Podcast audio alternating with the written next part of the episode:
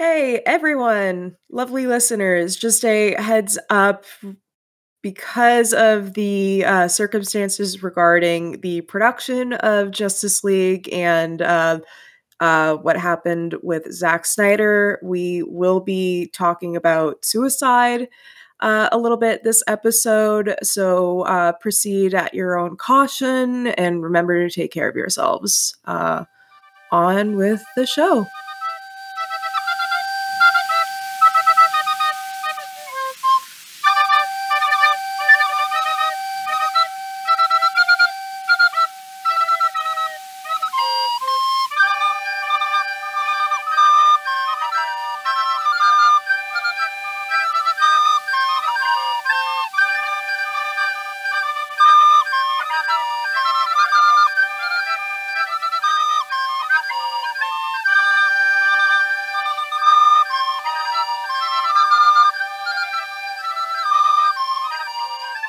Welcome to Marvelous or the Death of Cinema. We're doing the Justice League. We're doing the Whedon cut of the Justice League. We're doing the Snyder cut of the Justice League. We're going to be talking about Justice League comics, probably. Uh, Maybe. Justice League. Imagine if there was a league dedicated to justice.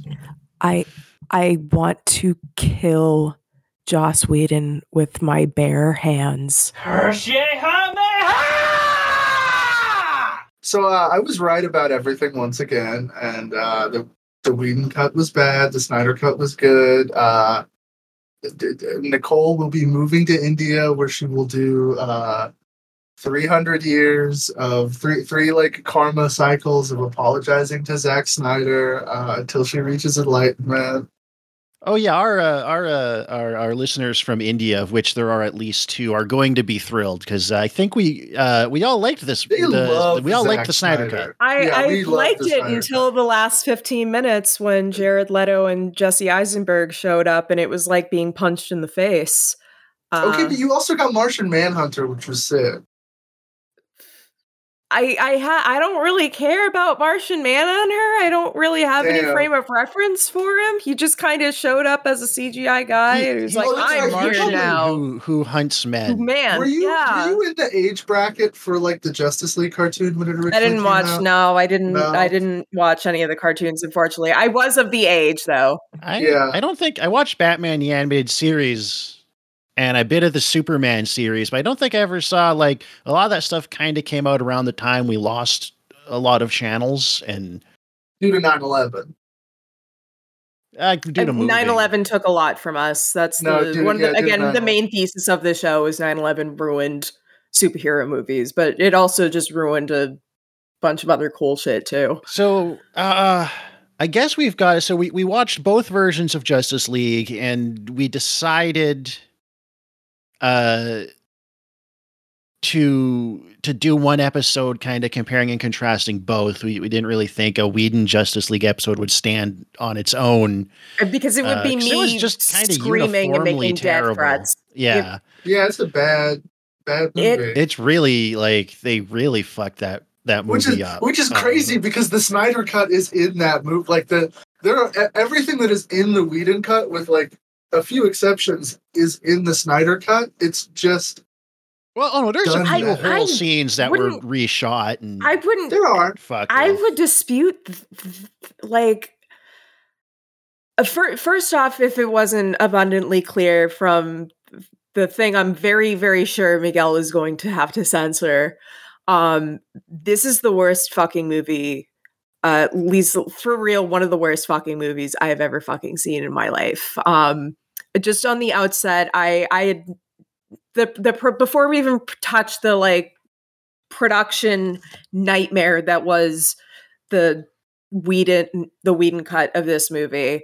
Um, I had been under the presumption that it had been a mutual like Zack Snyder handing it off to Joss Whedon sort of thing, and I did my research this time around, and uh, that was very much not the case, and um, sort of the the the circumstances we'll get into as to why Snyder ultimately left uh, the original production of the movie.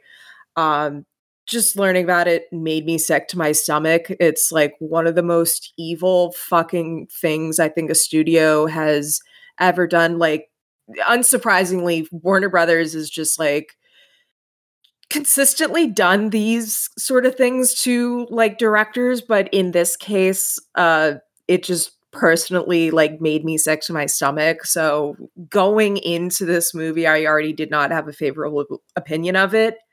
And then I watched it, it, it was it doesn't technically qualify as a movie. Everything in there is like designed to anger me at the by the end of uh our watching of it i like i think i scared both of you with how angry i was. We uh, we did we did record our reactions to the uh the theatrical cut of justice league. Um if you, you can hear like it to, yourself. if you'd like to hear us all be be drained of our life force uh over the course of uh exactly uh one hour and 59 minutes and 59 seconds um uh patrons can uh, do so. Uh, first, I, I, think we should attempt. Uh, I'll try and attempt uh, a more or less concise summary of the plot of uh, the films. Uh, parentheses s. Uh, the plot. I mean, the plot is basically the same. It's just the theatrical cut's missing a ton of stuff and moves a bunch of stuff around. Um, and then we can go from there. So we've got Batman, and he uh, feels guilty about the death of Superman, and he he perceives a, a a ominous alien threat looming on the horizon, and he is putting together a team. Uh, this team consists of Aquaman, the aquatic man. Uh, he doesn't want to get involved because he's just kind of a, a cynic, and um, well, his, his, his motives, like most of the characters, are kind of unclear in the theatrical cut but in in the uh, in the full version, he's he's he's kind of just like a cynic. Doesn't really trust. He's not a joiner. Uh, yeah, because he's he's been burned by his people, you know. Yeah, by the politics of of, of Atlantis. Atlantis. and such things. Uh, there's Wonder Woman who is, uh, she's in. She she's all in on joining the the nascent Justice League. Um, be because she's learned to care about humans after falling in love with a guy who died uh, very stupidly a hundred years ago. Um, but also in the eighties. Well, and well, also in the also, 80s, yeah, which which, ha- which, we haven't watched yet. Uh, and then there's the Flash. He's kind Ezra of an Miller, everybody. Dork. I, you know what? Actually, I'm disagreeing. I Ezra Miller belongs in prison, but the performance that he gives in this movie, like, I get why they gave him an Oscar. It, it fits the fits Ezra the Miller role was not nominated for and Oscar. defined, what, but it's just he, kind of a. Uh, this the like, scene the scene of something. What are you talking about? Him, no, he he has he has an Oscar for this, or they have an Oscar for the scene because. Was oh, was it fake, no? That fucking that, fake, that ass category MCU did not Oscar. count. It counts. It counts. It counts because they gave it. They made it to give it to the MCU, and Snyder won. Uh, I know, but that, right, it I, still it wouldn't still have been real. All right, but uh, we'll get we'll get to that when we finish the summary. Um, and then we've got uh, and then we've got uh, Cyborg. Uh, also great. V- great, Stone, great, right? That's great in the the yes. Snyder cut. Done so fucking dirty. They yeah, the they cut, cut, almost it's everything awful. about him. Uh, He's the heart and of screw the movie. with what's left pretty bad. Yeah, because is probably the yeah the strongest. Every every uh, every one of these characters, more or less, um, maybe in the case of Wonder Woman less, but with Gal Gadot, that's for the best. Uh, gets like an gets an arc and gets like a whole thing. Like it's like two hours in the full version before our Justice League is yeah. actually like properly assembled. I um, I liked her and I liked Gal Gadot in this movie just because every time they go back to the Amazons, it is the most like Final Fantasy fucking Xbox 360 cutscene ass shit. It oh it, yeah, it really it, it, really looks like um it, it's kind of actually the for so, I I mostly like the way this movie looks aside from some occasionally dodgy effects. But everything that happens on the Amazon island, uh, what's oh God, what's it called again? Something Themyscira. Uh, Themyscira. Themyscira, thank you. Um looks a little bit like it's color. It's got that sepia color grading from 300, yeah. kind of. Yeah, yeah. Um, and in the movie, they they kept the sepia color grading. They just uh, they they they they fucked with the armor to make it look red, so that you remember that these are the Wonder Woman people. And that that change, in a nutshell, is why the the Whedon cut fucking sucks because it is taking something that is already about as unsubtle as a nuclear bomb and making it like even more dumbed down for audiences. Like Sni- Yeah, Snyder, which- Snyder's not a subtle guy, but he does treat you like a human being. Which, which we will get to when I conclude Yeah. my concise plot. Sorry, summary. sorry, My my increasingly not concise plot summary. sorry. So, I'm actually one um, half, uh, uh, one quarter Indian on. Uh, yeah, what are you, me? so so um uh cyborg Victor Stone his his dad is a a, a scientist Dyson. working on the, the oh yeah yeah uh, what's his name I will get to that Joe Um, Morton? thank you Joe Morton uh working The on the crashed Kryptonian spaceship who he's uh, the director uses of alien Star Labs. alien technology to uh to fix his uh genius star quarterback son who who loses half his body in a in a car accident some real kind of there's a cool shot of him all Yeah. kind of robocopy hanging from a Yeah, we slab. liked that that brief flash to it in uh, Batman v Superman.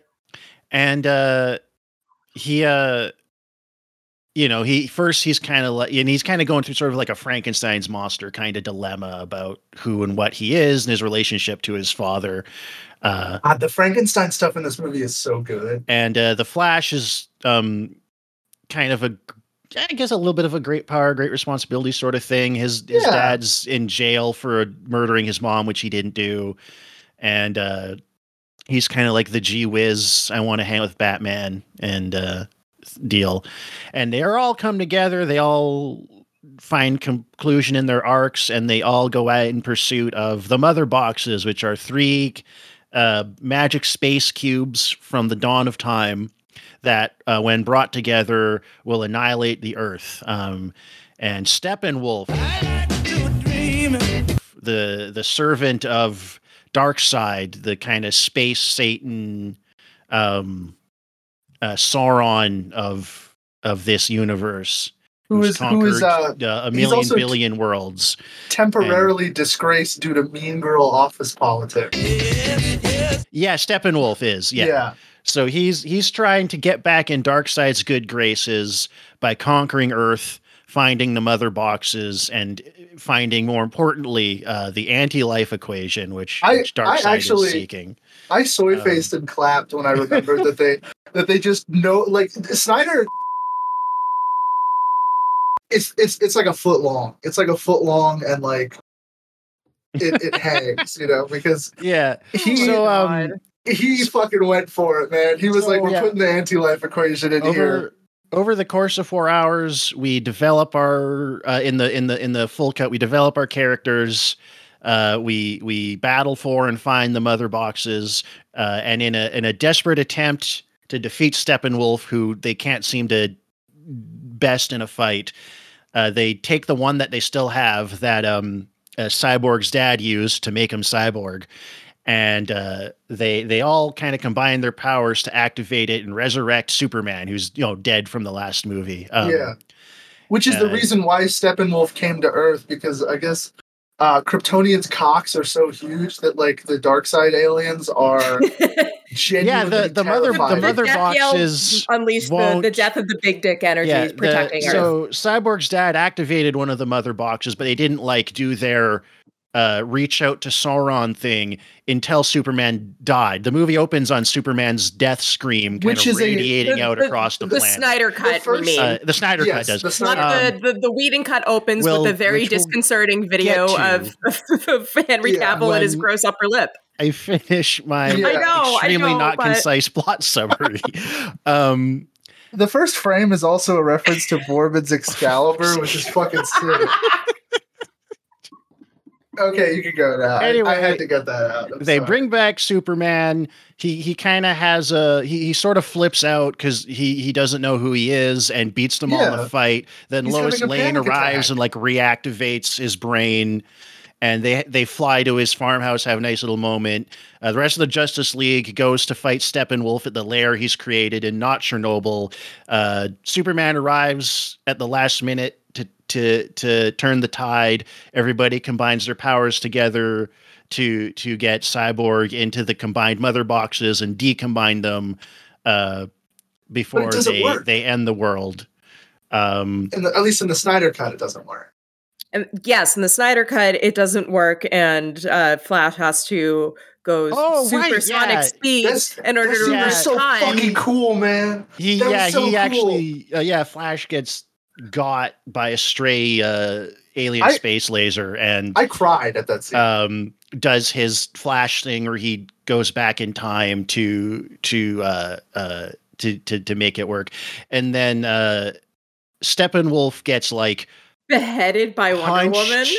Woman. yeah he, he he gets punched through the air.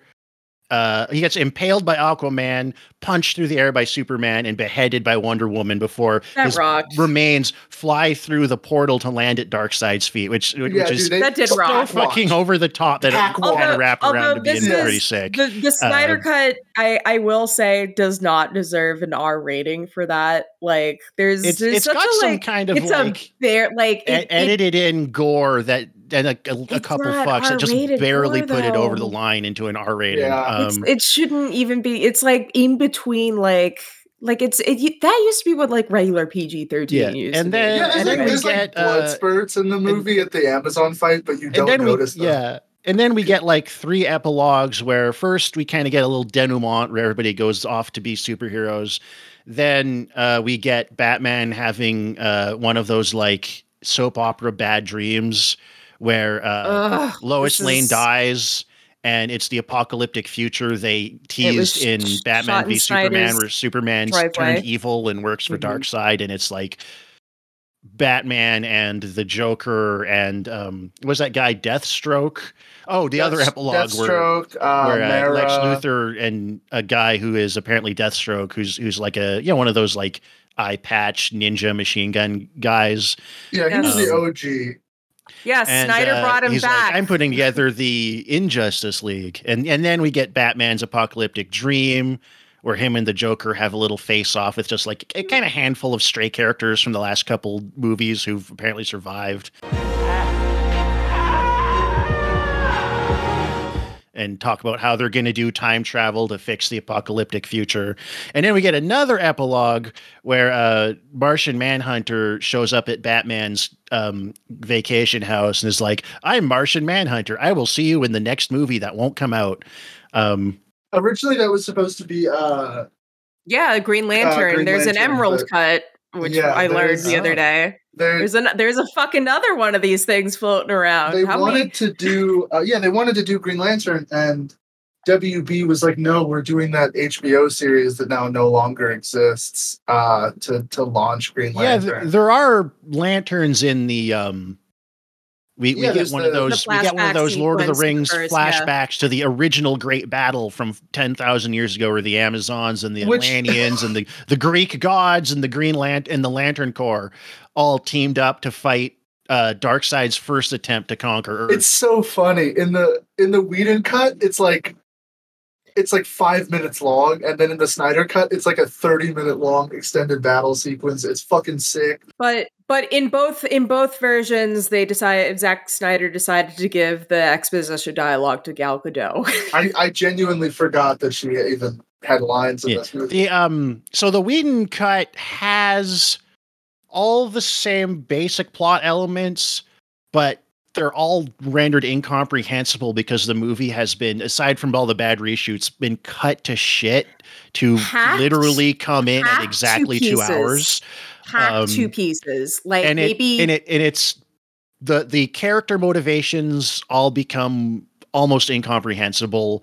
Uh, the plot you can barely follow, and the pacing is just like like there's no rising or falling action. It's just No. but but but uh, There's and a- your your eyes just glaze over the whole time, and you you don't understand what's happening or why. Um, There's a great moment uh, if you watch our Patreon uh, our Patreon uh, commentary where I'm trying to explain to Nicole and Stu like what's supposed to be happening in this movie, and then uh, this did not. I did not need to. I mean, uh, we didn't watch the movie, the Snyder cut together, but I assume you guys did not need a Cole exposition. no. For yeah, no, no, I I perfectly understood the the si- the Yeah. the, the the full version, and I mean like it, it's it's four hours long.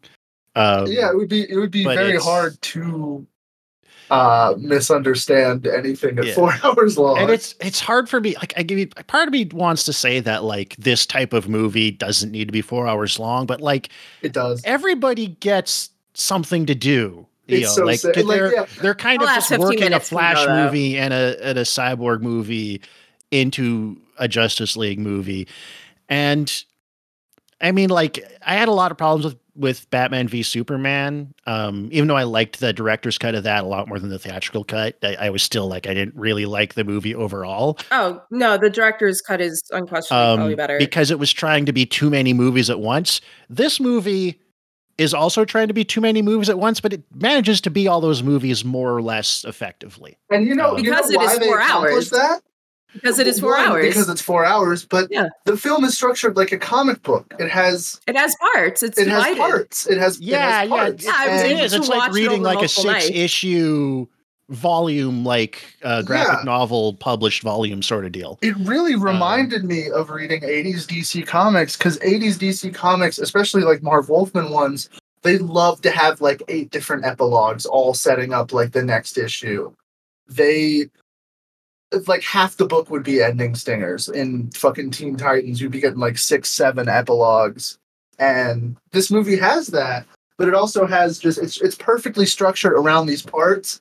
They have little like episode titles, which I love. title cards, yeah, Yeah. and, and that, at least that gives you like if you're watching at home, which I mean, this did come out on streaming. Ultimately, you can it gives you a point to pause the it gives you a na- natural point to pause the movie and take a piss and grab a snack or whatever Exactly. you can do. I like that. um, Yeah, and each each little each little part, each little title serves as like that part's thesis. You know, they have uh they're all they're all quotes from the upcoming they are, yeah. uh part too um it's i think with with this with the snyder cut um you we finally find the marriage of uh like we we find Zack snyder meeting the right material for his sensibility and style Yeah, I think Yeah. this is Um, as far as cape shit stuff, the best thing he's ever done. where whereas This is one batman of the v best Kate superman and man of steel have all of that david goyer christopher nolan like sued bullshit weighing them down which like it it worked for the dark knight once and then it didn't work for anything else after No, um and this this movie had a totally different writer um well, it's Chris Terrio again. Chris who did Terrio, Argo um, with with contributions by Joss Whedon. We'll get to that. and yeah um, I think is that just for the is that just for the Snyder? Because Prob- yeah, just for the Snyder. Because just uh, for the Snyder. Uh, no, I mean the Whedon cut. it's I- funny I because was- when I Whedon's looked name isn't anywhere in the credits for the Whedon cut it's um, not. No, yeah, he he Alan Smithee that shit. the Whedon cut might as well have been directed by Alan Smithee, as I said Um, in the commentary track. Yeah, I guess he to did. He, according oh, he to the does have a writing version- credit on uh, the Batman v Superman, but so Oh. does No, he David doesn't. Goyer. Uh, at least not on the Wikipedia page, but whatever. Oh, on IMDb, uh, Batman v Superman is David Goyer and Chris Terrio. Um, and I say, yeah, yeah, removing David Goyer from the equation and his Yeah, the movie irritating like ten times better. contrivances yeah, I really think, helps this movie too. It really does. Yeah. But as we know, the Whedon cut, adding Joss Whedon to it is like, what if we had David S. Goyer, but like he was actually a terrible person? Chris Terrio did Rise of Skywalker immediately before. oh no, Dude, talk about talk about fucking like just uh, like crash and burn. crash and fucking burn, dude. Because Academy he, wrote Award-winning writer. Writer, also credited writers uh, J.J. Abrams and Derek. I don't know who Derek Connolly is, but uh, I feel I don't know. J.J. Abrams yeah. is a hack, Hack. and I can't stand him. Um, Yeah, no, dude, this this movie is the most Snyder and it's also the best these movies get. Like oh, easily, like like Oh, Batman v Super. Like this is like like like Man of Steel. We found things. At least it was like there was things you could talk about about it. It was like aiming for stuff, but it didn't work at all for me. Batman v I agree. Superman mostly didn't work for me, but like I could see glimmers of a good movie if you like filtered a bunch of shit out. yeah, I think this the is director's like- cut is like an okay. Like I wouldn't The turn dir- on if it director's came cut's on. okay. Yeah, It wasn't. It wasn't like I, I didn't tune out the way I did the theatrical cut of that, exactly. but it had a ton of problems. Still think uh, Jesse Eisenberg should be tried and hanged. But um, I disagree. uh, the the No. Snyder cut of Justice League is like it's it's all the like glimmers of the good movie that I saw in Batman v Superman uh, in the Ultimate Cut. It it's was crazy. like it's it's insane. Like I, I and they, literally they just had to finally step away from the Nolan Goyer sued bullshit and just kind of make a straight ahead epic comic Yeah. book When I- story. before I saw the Snyder cut, I was I was a Nicole type person. I was like, fuck, fuck Zack Snyder. You know, you know, all his movies are like dude bro shit.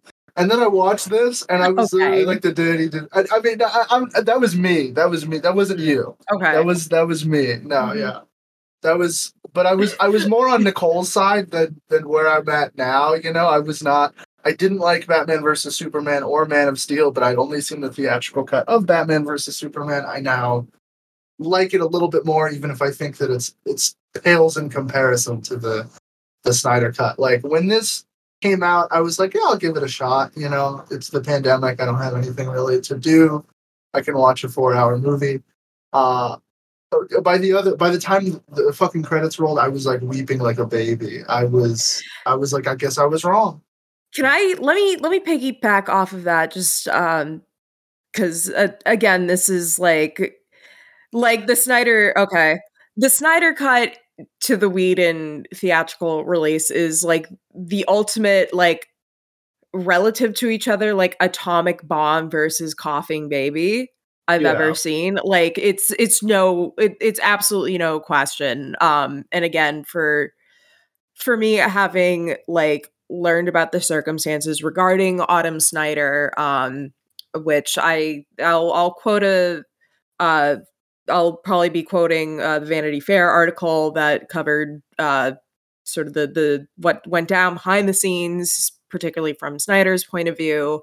Um I I just felt a lot of empathy for him and um like I I think like this is very very clearly like in the Snyder cut I mean a very personal film to him because the things the things that mostly resonated with me that really elevated it beyond what we've seen of Zack Snyder means to having like uh criticized him pretty thoroughly in the past like Man of Steel being like loud and dour and you know Batman v Superman being like s- silly and weird and not really altogether there but not terrible.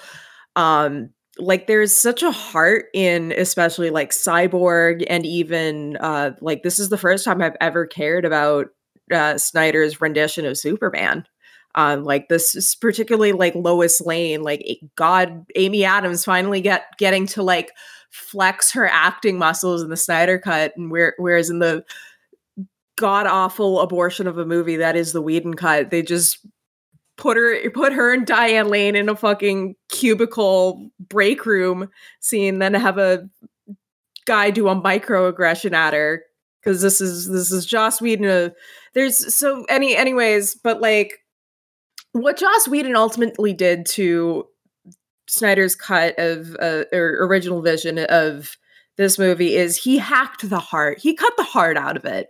Like he cut the beating heart out of it. And I think the beating heart of this movie, for me, like what ultimately really resonated with me was Cyborg's story. Like, you know, not that I think this movie should be edited down any further than like trimming off the last 15 minutes because I genuinely did not like the last 15 minutes at all.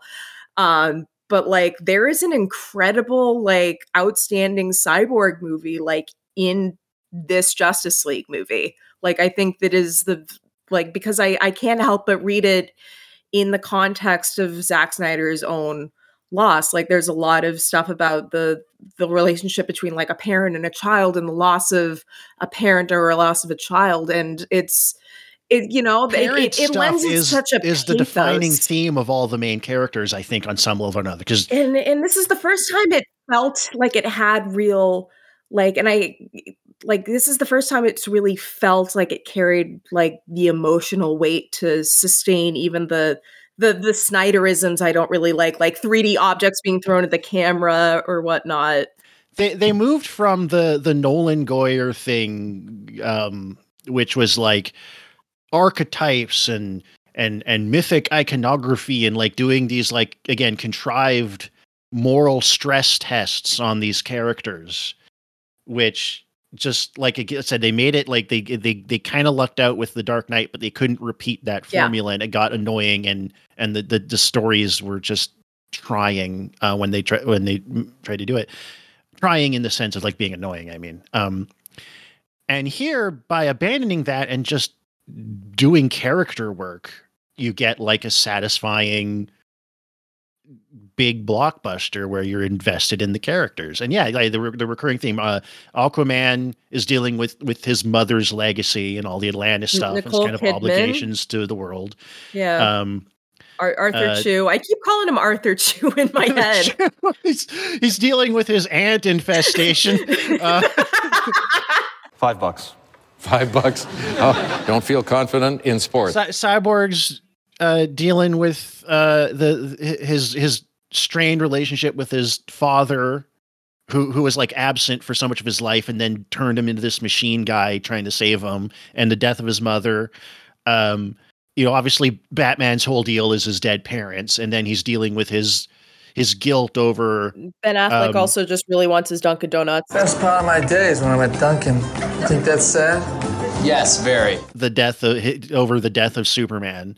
Um, uh, uh, Eh, Wonder Woman's kind of just got her dead boyfriend, but you know her whole her she's thing is in part being the the daughter of I mean, she's got the island. Yeah, she's Yeah, yeah, I- and, and her her, her in the Snyder family back on Themyscira, but it's just kind of the least developed of anybody's things. Flash is again, Flash's dad is in jail for the murder of his mother he didn't commit, and there's multiple scenes. He's visiting him, telling him about how he's going to get into criminal law and do this and that, and his dad's just like, just give up on me, move on with your life. There is there is some like really on the nose um in both cuts the where he's like it's like you're running in place and going in circles. And It's like, the I get it, he like, runs early, early in the movie. Like I feel like by the end, by the end, like by it's, the it's second not bad. Half, it was like, just like really screenwritery. Um, but I mean Yeah. the I mean like especially the stuff with like uh, another thing just about the difference between these two fucking cuts is like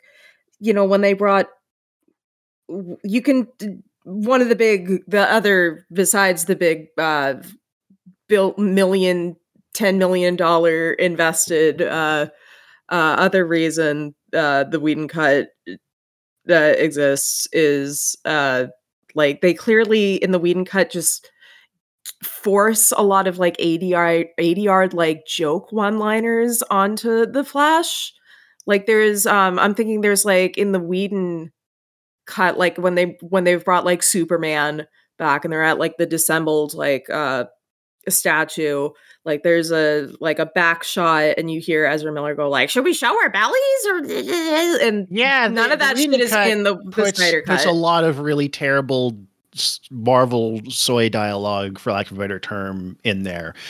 And the the actual finished movie has uh some of that stuff but it's it's integrated a lot better. It's like generally like most of the like stuff you'd call soy they relegate to the flash who is like that guy who, who is like the designated guy who is that guy.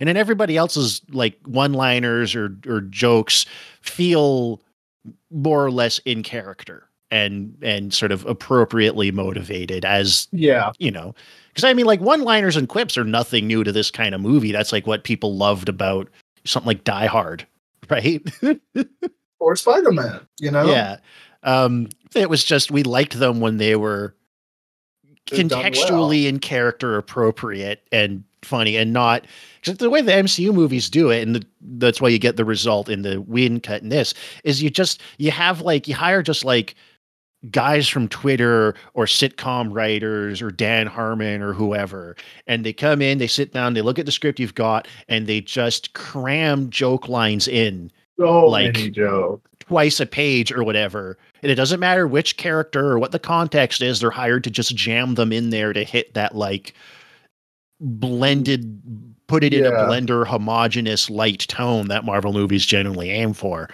Um, whereas And this doesn't movie, work here. Yeah, yeah, just it's- unlike Thor Ragnarok, which we just talked about a bit ago, this P- movie just has an actual screenplay written by yeah. a writer. You know, maybe not the greatest writer, Well- but a competent, capable screenwriter who is not in this case shackled to either David S. Goyer or J.J. Abrams. Damn, I mean, love speak. I mean, speaking of which, also the the other like the main visual difference of this movie is Snyder's shot. I think he shot it in four by three It looks- originally He did. for I- IMAX shot- I wasn't sure if that was like And a actually, it's an even stupider reason than that.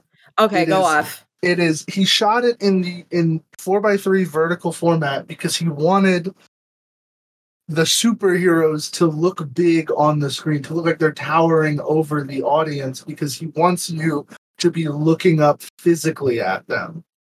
Okay, sound sound reasoning. I I it's it's Which also makes it I, it's adorable opinion- dumb guy logic, but yeah, sure. it's it's dumb it's, guy it's more of a It comic also- book panel type Yeah, framing. It looks more like a comic. It really does. Oh, un- I don't. well, unquestionably, the the Snyder cut looks a million times better. Like we even say on the commentary track while we're watching the Whedon cut, like how cramped it felt because they had to do like a pan and scan. It is. It's pan and scan in reverse, converting a four three ratio into a a, a widescreen by just so like cropping the there's tops shots that just so feel like shots look weird. unnecessarily like tight.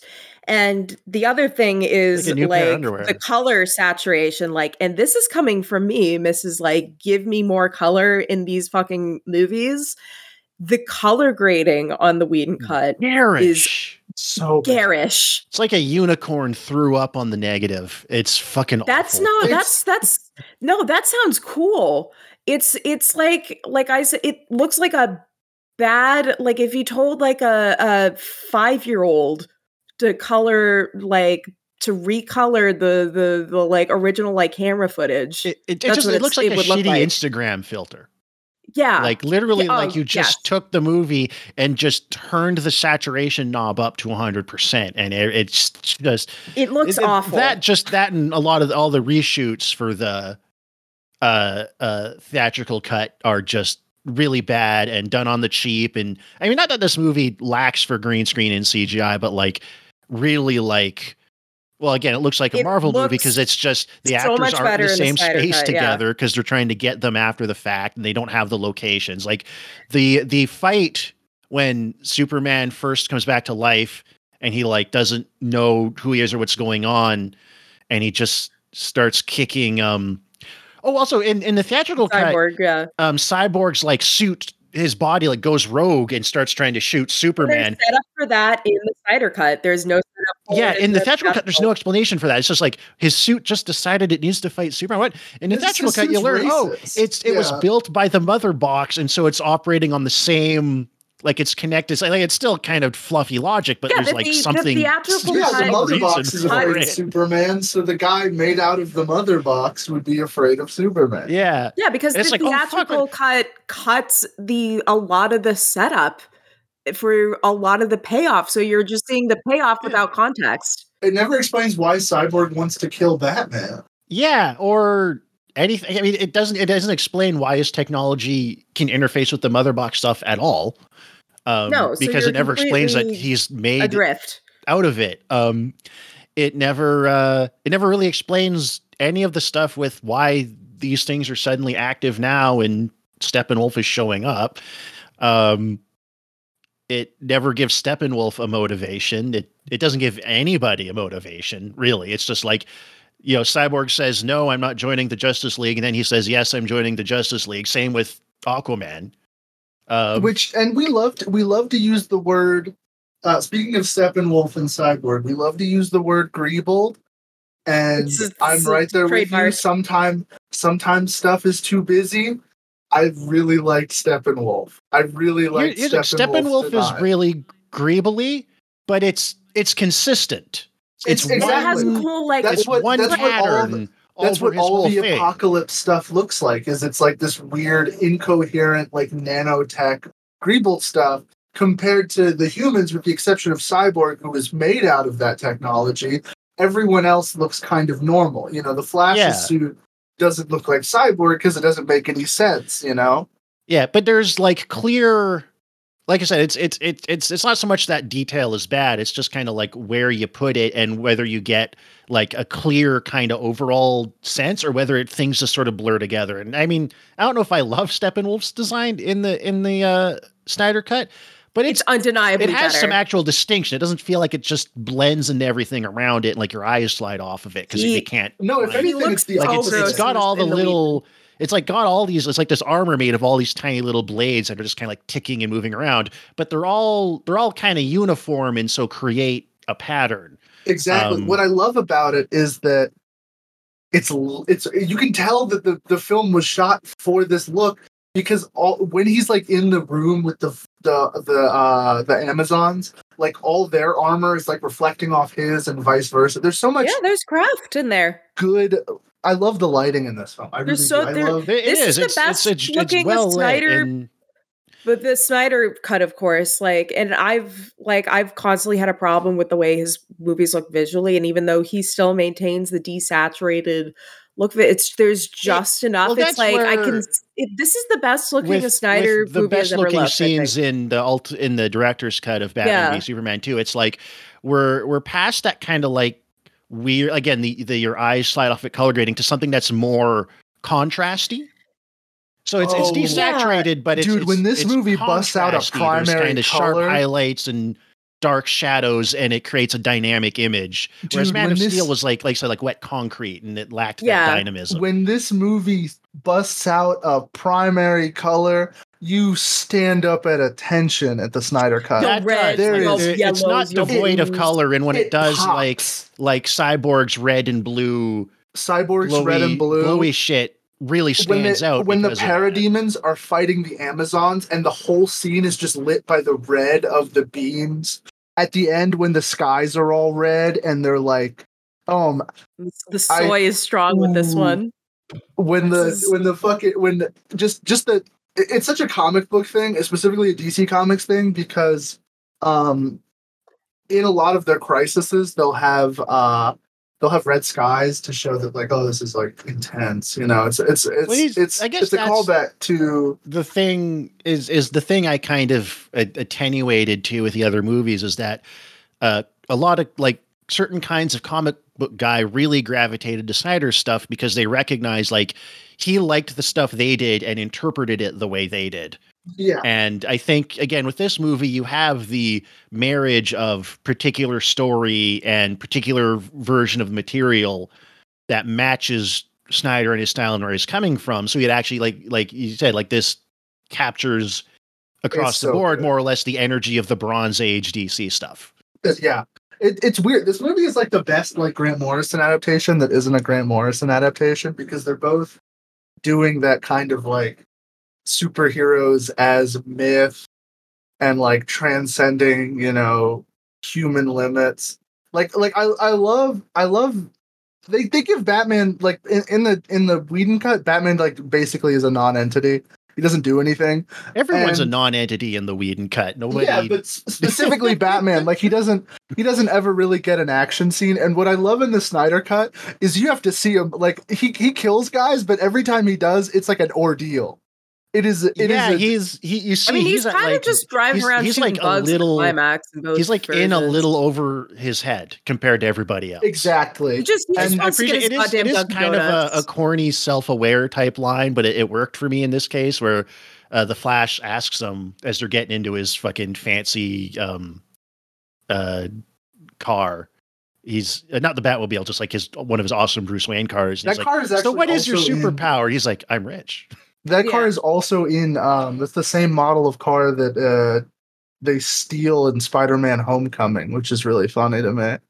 Oh yeah, They're both Um, that uh that Audi concept car. Can I, Yeah, can, I, yeah. can I say, and I know Pete, certain people, certain fans will not like me saying this, despite the fact that Ben Affleck is my people. I, I don't buy him as Batman. It's what my old man would have called a Wonder Bread Wop. You know, he eats his Sunday gravy out of a jar. Maybe it's maybe it's just because I'm like constantly looking at him, and I'm just like that guy just wants to go pick up his Dunkin' Do- Donuts order so bad. But That's what I like about his Batman though, is he seems like he just does he doesn't want to fucking be here, dude. I'm not even supposed to be here today. Oh, fuck you. Well, he's he's he's this is what one of the, actually the most interesting and unfortunately kind of like because I think I I think ultimately Batman v Superman doesn't work. But it's one of the most interesting choices they made was to go middle-aged Batman. He's he's getting old. He he's he's getting in, you know, again, like with all this space stuff, he's like a little in over his head. He he like is struggling to keep up with every with all the superpowered characters. And he he's middle-aged and he's getting burned out. And I, I, mean love I love the, the- scene when the he's end- trying to take out the little like Darkseid pill box at the end of the movie. yeah. He fucking he has to work to kill like two guys. It's really funny. that yeah, that that that Wonder Woman and Aquaman and everybody just just tear through. Um, They are just they are demolishing this. but this that's also what makes him i- i- in narratively and in the action scenes. That what makes him compelling is he's exactly. at the ragged edge of his ability. Uh, Yeah, he trying is- to keep up with all the action. You really Um, feel that he is doing the best a normal ass human being could do in this scenario, and he. I mean, he did his part. He got them all together. You know, he Yeah, he busted his I love in the in the intro uh to when we first meet Aquaman, it's like he's getting the shit beat out of him by that blizzard. He's getting yeah. He's he's the, the he's walking over a mountain to. He's, to they Yeah. spend the a lot of village where time, a lot of that that 'cause the- runtime. and then all the lights are villagers are, roasting the shit out of him. Yeah. yeah, But, and then what he, he just gives him a wad of cash to, Him and his to, to, donkey. like let me let me talk to Aquaman. You're, Yeah. you're poor villagers. Here's just five million dollars out of my pocket. Um, Please let me let me speak with the South Asian, uh, the clearly South Asian man in your Icelandic village, uh, and they all start singing a Bjork God, the needle drops in this movie were so sick. Oh yeah, I kind of like the movie because it it just yeah yeah because Aquaman is just like shows up every year to to bring fish to this starving village, impoverished Yeah, village. he's like a he's like a myth. Yeah. Yeah, and he just hangs out there with them uh, because he just he kind of you know doesn't want to be at the center of anybody's attention. Yeah, they give And him a as he solo. as he swims back out to sea, like I- the I you see there's like this one woman who's clearly in love with him, and they Yeah. all just kind of like sing a song for him as he goes. It's this like nice little self-contained moment that a Yeah, lot of movies wouldn't bother with not, now because it's they cut punctuated by a everything to the joke. bone Exactly. to deliver pl- maximal plot. It's just a little moment for the character and for that corner of the world, which in, in a movie that's kind of, which I like in fantasy movies a lot, when you just have these moments that just add texture to the world. hmm And, and this is pretty fantasy adjacent. So it works. Yeah. Um, I love I love he gets a solo a little solo action scene that's like Moby Dick. Like he's like saving those like whalers from the oh yeah. Yeah. That was sick. Um, Okay, go go now, Nicole. because like he's also his character like I, not that we spend like compared to like the other characters as much backstory time with him in the Snyder cut. Um, but he also is kind of like an absolute. He's pretty much an absolute nothing in the the Whedon So cut. bad. Just kind of His character's incoherent in the Whedon cut because he goes back and forth guy. between being like too much of a caricature of like epic party guy and then being like this cynic who just for seemingly no reason in that cut is just like we shouldn't be doing this. I shouldn't be here. And it's like i remember watching that going like what's the fuck's the deal with aquaman and this? And and the other thing that obviously the Snyder cut has over the Whedon cut, as, as if there's like any competition between the two, is Willem Dafoe, Big Dick Willie, is in the Snyder cut in a, a wonderful He is, long He's witchy his lace front wig. Party City. And wig. I just as although I thought the underwater scenes, I did I- not I'm with like you, the look yeah. of the underwater scenes. yeah they're they're too were, like, murky way and just a little dark too It's- way too dark. But as soon as Willem It's- Dafoe, as soon as Willem Dafoe shows up, It's it's, something a good that, time. like- he elevates everything he's in. He could be in a fucking toothpaste commercial. part of the problem like, with it to me is just like worthy to me. Avatar 2 spoiled me. Like it's like I oh yeah there's i mean that's just nothing It else just- doing nothing- yeah. shit I will get the look good sense in that- comparison yeah, to they're like get this Mickey get this Mickey Mouse shit out of here. Go back to go back to the fucking go back above the Yes, water. Mickey If the movie head. goes hard as long as they're above the water. I mean, the, the effects are a mixed bag. I would say that protracted action sequence on Themyscira in both cuts had me a little glazed over because it was I so liked it. I liked CGI it. and green screen. But I'd say the effects in this movie Well, are mostly good enough to not Yeah. bother me most of the time. And and because they're coupled with like really solid. I mean, Zack Snyder can direct action, really solid action blocking. And what what do you? I I think it, it's time to talk about. Well, we're on the topic. Oh, of oh, yeah. it's- So we're on webcam, and Nicole just has her index finger under her nose. I was trying to Oh, yeah, I thought you were like comparing Snyder to, or Whedon to the, Hitler the or something. famous um, Henry Cavill's CGI upper lip in the in the theatrical cut. What the fuck were they thinking? looks like he looks like Beavis in every scene. Miguel, please clip in the part where we react to because that's the first fucking shot of the movie. like, Oh, oh, oh, I forgot this movie God. opens on this. oh God! oh no! Oh, he looks terrible. Yeah, look how fucked up. he- You can tell it. He's got the fucked up lip. This is one of the the- reshoots. He's got Oh, the yeah no he's this is one of the reshoots, uh, and it's Superman on Snapchat uh with the twerking hot dog and the thought dog ears. Oh, that looks awful. He looks AI generated almost, like just with the lip. Um, it's so off-putting. Oh my god, he looks AI generated. He looks it's it's like my brain rejects it. And there's like a couple times where that he's like smiling and it's like the most like icky thing I've ever seen in my life. It's, it's so the the the story behind it is uh he was filming Mission Impossible I- something. It- yeah, he had a mustache he couldn't shave. Well, it's but he was he was contractually obligated to keep the mustache, hence why he didn't just shave it and wear like a fake mustache for that movie. And I think it was probably just because that's a Tom Cruise project too, and Tom Cruise, as we know, keeps a tight ass ship. Uh, so whatever Tommy wants, Tommy gets. he keeps a tight ass. I don't know what the, the numbers are, but Warner Brothers, when they had to do the reshoots uh, with Joss Whedon for this movie to tack on like basically they basically shot a whole new movie using maybe like 15 25% of what Zack Snyder had already shot cumulatively but Henry Cavill had the mustache on set for the reshoots and they had to pay CGI artists and visual effects artists upwards to like Ten billion what, three or dollars. five, definitely multiple millions of dollars to to erase out his upper lip, and it is the worst looking thing. It's it's like uh, uh, Peter Cushing in Rogue One uh, levels Yeah, of like it's- uncanny It's the worst. it's really bad. it's the um, worst thing I've whole- ever seen. but it's not in the so Snyder bad. cut, and it's fucking great. Ooh, Yeah, Ooh, like it's the, so the- good. And it's the not in the theatrical cut Snyder just, like, cut, it thank with the God. action, the flow and blocking of the action. eh, eh, eh, the the action, the reshoots is It's all way out of it worse. So um, bad. the lighting, it's just like everything about it is just like like even the stuff that's from the Snyder It's cut is a like made worse monster. by the cropping and the color grading and the editing. Um, like you, like I, I, I feel like it would be hard if you, if someone watched the theatrical cut to get them to watch if they weren't already kind of like on board Snyder cut guys. It'd be hard to get them to watch the Snyder cut because they're, they're you, like you wouldn't necessarily know if you don't know a lot about how movies are made, which most people know nothing about how movies are made. To convince them that like no, it's like even the stuff that it has in common, it's like a completely different movie. Um, like I've out, like I've seen a number of director's cuts and stuff in my time, and I don't know if I've ever seen two cuts of a movie that are this divergent in just every aspect. question is is this a worse edit job than suicide squad I mean, Yeah. it's just a bad movie.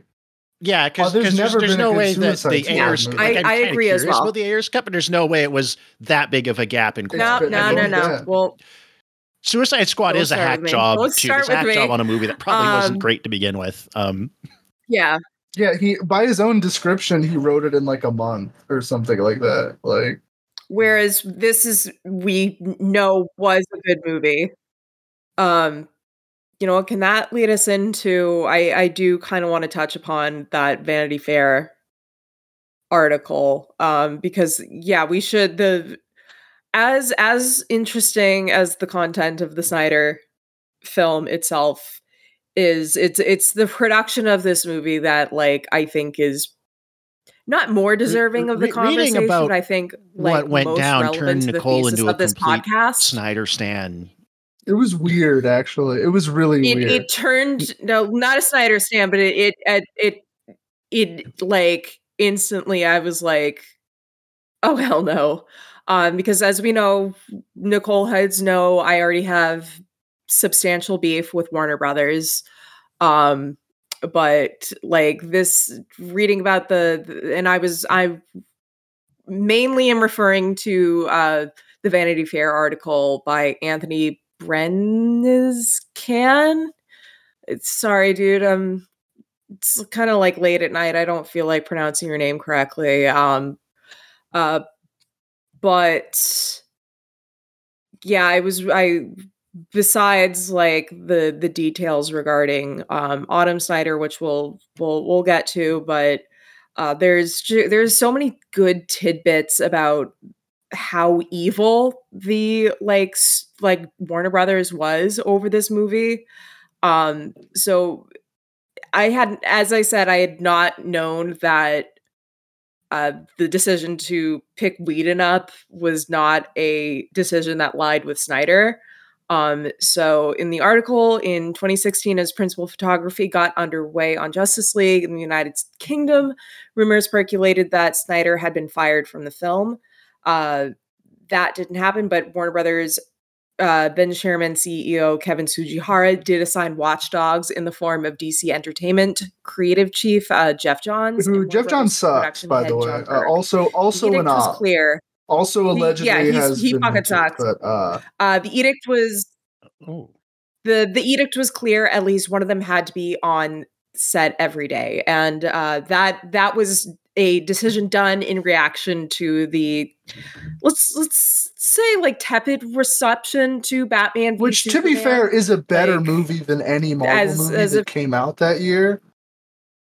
I I would say so. I mean, very Like uh, lot, Civil War. Oh my god, dude, it's Yeah. so much better than Civil War. I, I I won't say by a lot. I still don't actually, in the end, ultimately like Batman v Superman, even the director's cut. But yeah, although again, the theatrical cut, I actually I watched the theatrical cut of Batman v Superman and Civil War f- at first around the same time, and both of them I turned off or uh, halfway through.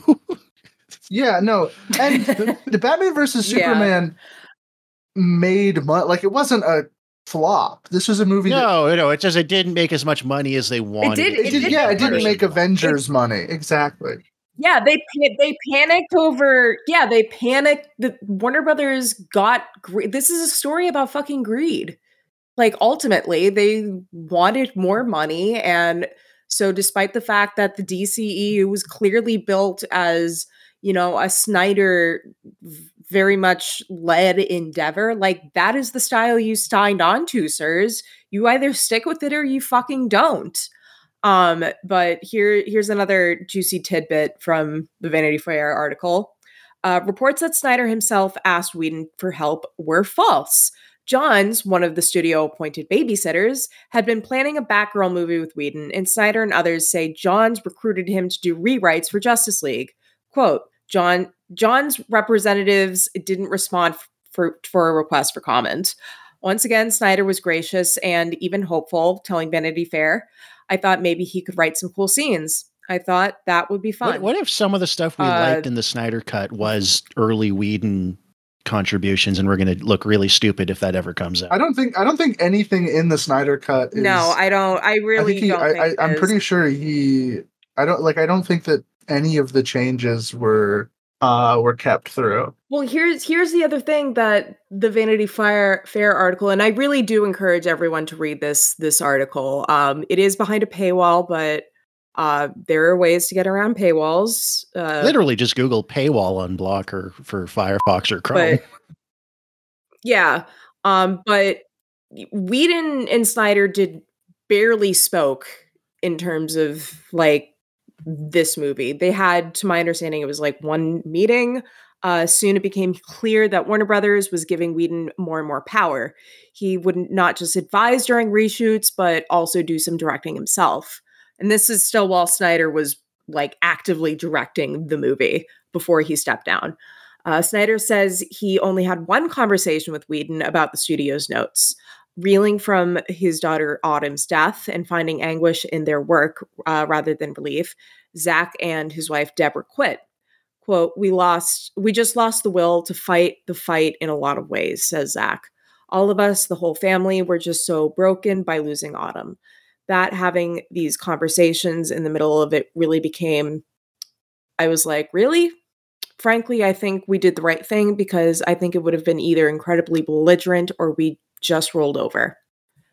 Um, oh, it- so this this gets at my main integral problem with the Whedon cut is um as we've as we've alluded to um during the production of this movie uh Zack Snyder's uh I think she was 20 year old daughter she was in college um uh took her own life um and as as you can imagine the worst sort of thing that could ever happen to a parent um but what what this vanity artic- fair article or at least the the real details of the production of this film make really abundantly clear is it seemed warner brothers was itching to replace uh Zack Snyder or you know out. Yeah. at least push his any of that influence down and unfortunately this horrible like god awful tragedy just provided a evil way for them to do so without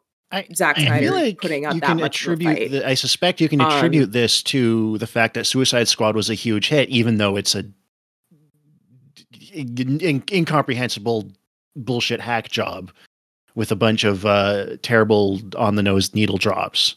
Yeah, Geoff Johns Um, is going to hell. Yeah. And I think after Suicide Squad made a bunch of money because and this is this is the thing that I we we should zoom out and remember is these are products, they're commodities uh, assembled by an industry. And the guys who make the money decisions, uh, I think it's abundantly clear with rare exception, have no souls and perfectly smooth brains. And they just looked at um, they looked at the numbers and they thought Joss Whedon number higher. They looked at Suicide Squad and thought goofy tone number higher. They thought it doesn't matter if the reshoots look like shit, if the plot's a mess, if the movie's incomprehensible. It doesn't matter because my number Suicide Squad number higher. no and no one will care if the theatrical cut of Justice League yes is ugly and incomprehensible as long as it's under two hours and it has Joss Whedon stuff in it.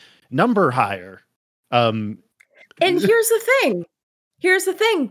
Warner Brothers also knew that Joss Whedon was a Well, I mean, fucking monster too. everybody Um, knows So here's here's everybody else is a monster, and I think you just get used Well, yes, to it. but like on the set, actively on the set, like I having bo- uh, this podcast being very blatantly like Gal Gadot sucks as an actress. I know Cole, you'd be like, no, "God, I, she's her good in still," this. Uh, I like. I mean, she's not I, like I don't uh, think she's good. I think the movie just The less works she- around Unless she her talks, the better. Limita- limitations yeah. to But- where she doesn't actively d- detract from Well, it as Whedon- much. Whedon is such a fucking Funko Pop fascist that like I feel bad for Gal Gadot and what she had to go through during those reshoots. So um going back to the Vanity Fair article, uh uh, when fans ask Snyder about the details of the movie that bears his name, he usually has no idea what they are talking about. Worst of all, for Warner Brothers, Whedon didn't exactly save the movie. Uh, when we got to see what Joss actually did, it was stupefying, says a studio executive who requested anonymity. The robber on the rooftop, so goofy and awful. The Russian family, so useless and pointless. Everyone knew it. It was so awkward because nobody wanted to admit what a piece of shit it was. Justice League opened on November 17th, 2017 and catered Happy birthday! uh, because happy birthday because cavill had been making mission impossible uh, fallout during the reshoots whedon's team had to digitally erase his mustache in justice league which led to bizarre warping of his face the jokes fell flat and behind the scenes some of the cast had revolted uh, fisher uh, ray fisher that is had publicly claimed whedon was abusive on set that warner, warner brothers executives quote, enabled his actions. Gadot told Los Angeles Times that she had a negative experience with Whedon, which she reported to higher ups.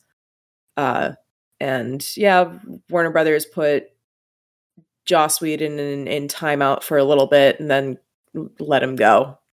So it's Joss Whedon's such a fucking scumbag. I feel bad for like the IDF warrior princess. Yeah, yeah, and just uh, like a very like in very arrogant sued. We, sh- we should talk about him A sometimes. I was a fan Just once upon a time. I really liked Firefly. I grew up on Buffy. It- I it's, it's funny. I, to I think- thought we all Firefly was okay, but I wasn't a Buffy. Yeah. Well, I mean, I was part of the thing with Buffy is like I was there in the '90s. That's when it true, was on. that's I was true. A little kid. Um, Which was the style at the time?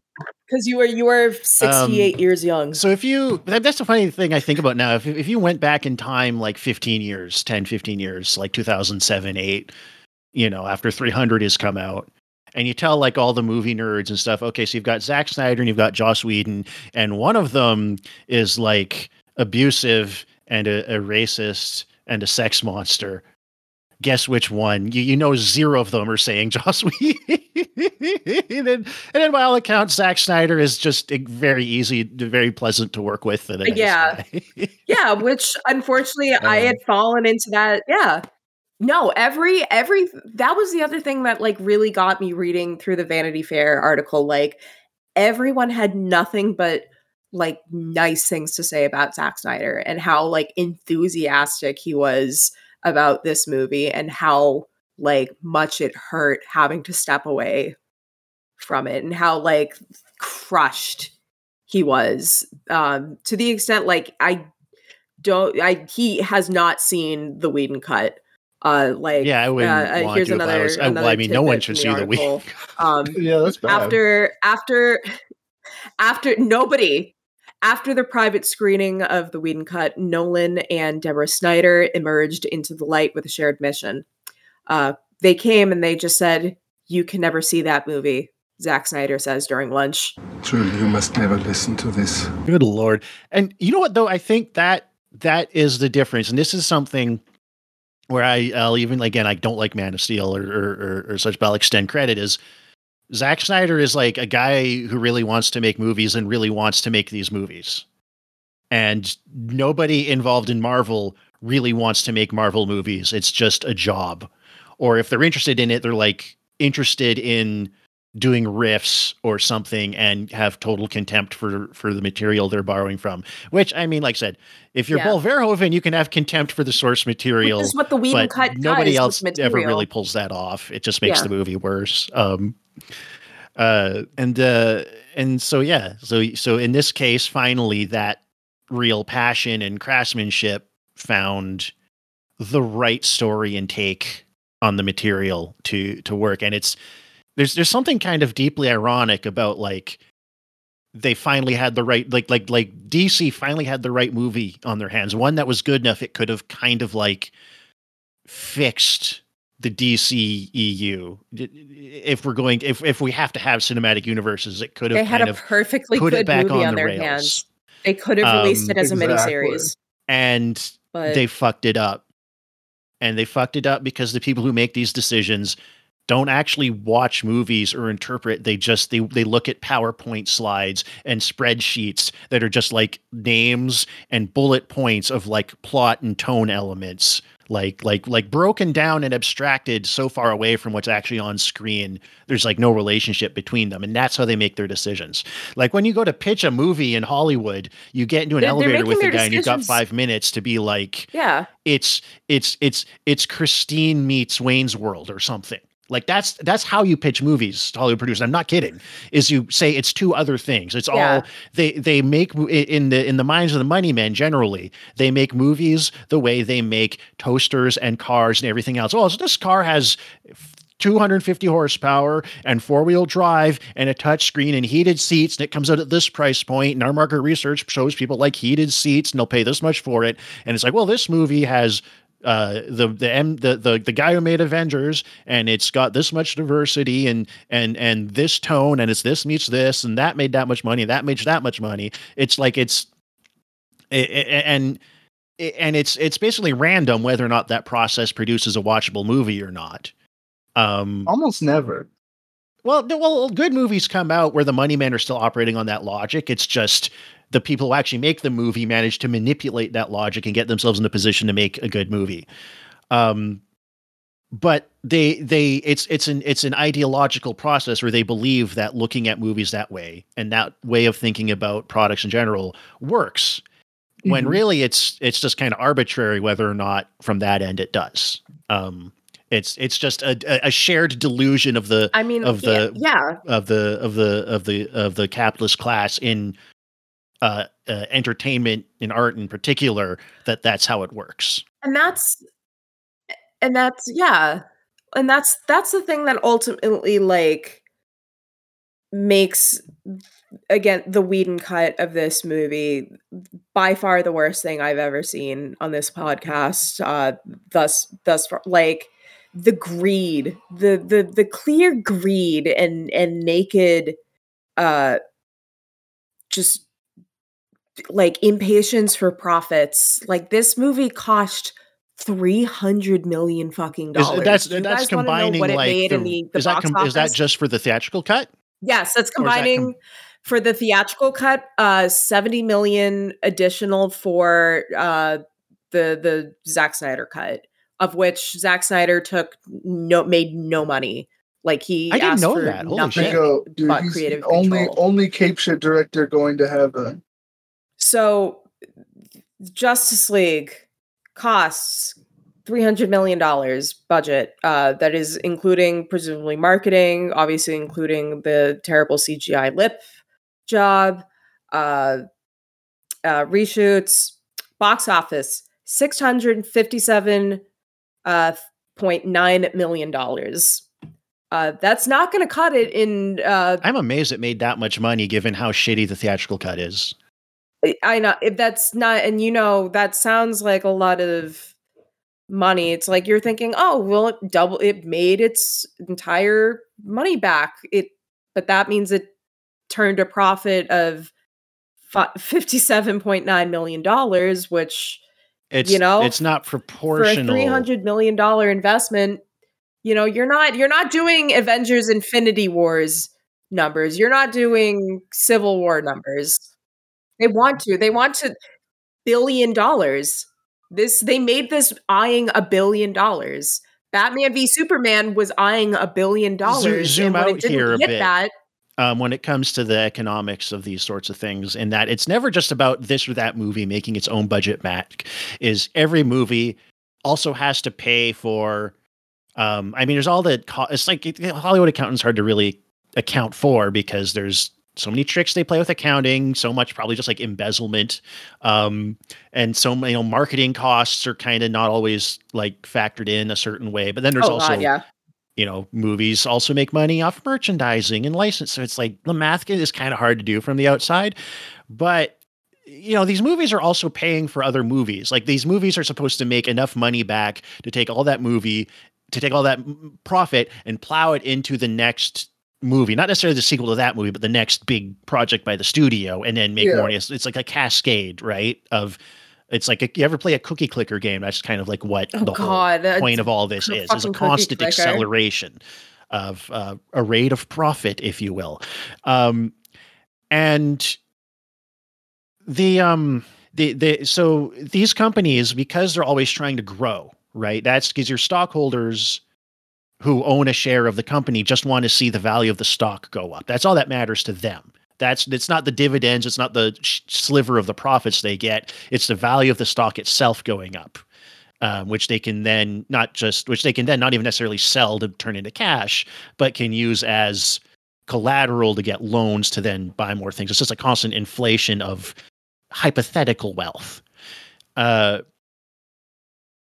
and what that means is that every company is always trying to to to grow as much as possible to, to inflate its balance sheet which means all these companies generally some have big cash reserves and and uh, uh, uh, buffers. But most of them what they do is they just they have however much money they can afford to put into a project or a product and then however much they can borrow based on what they're worth and what their expected revenues are. So they borrow up to the absolute limit of what they can and put that into everything too so there's no buffer, there's no room for error. All these companies are super leveraged. So if they're not constantly making huge returns on their project, uh, on their products or projects, uh, they uh, their value decreases, their expected revenue goes down. It limits how much more they can borrow, the rate they can borrow at, and it means that they don't have the income to pay for the debt they already have. So it's this constantly like building a house of cards underneath yourself up into the sky higher and higher and higher.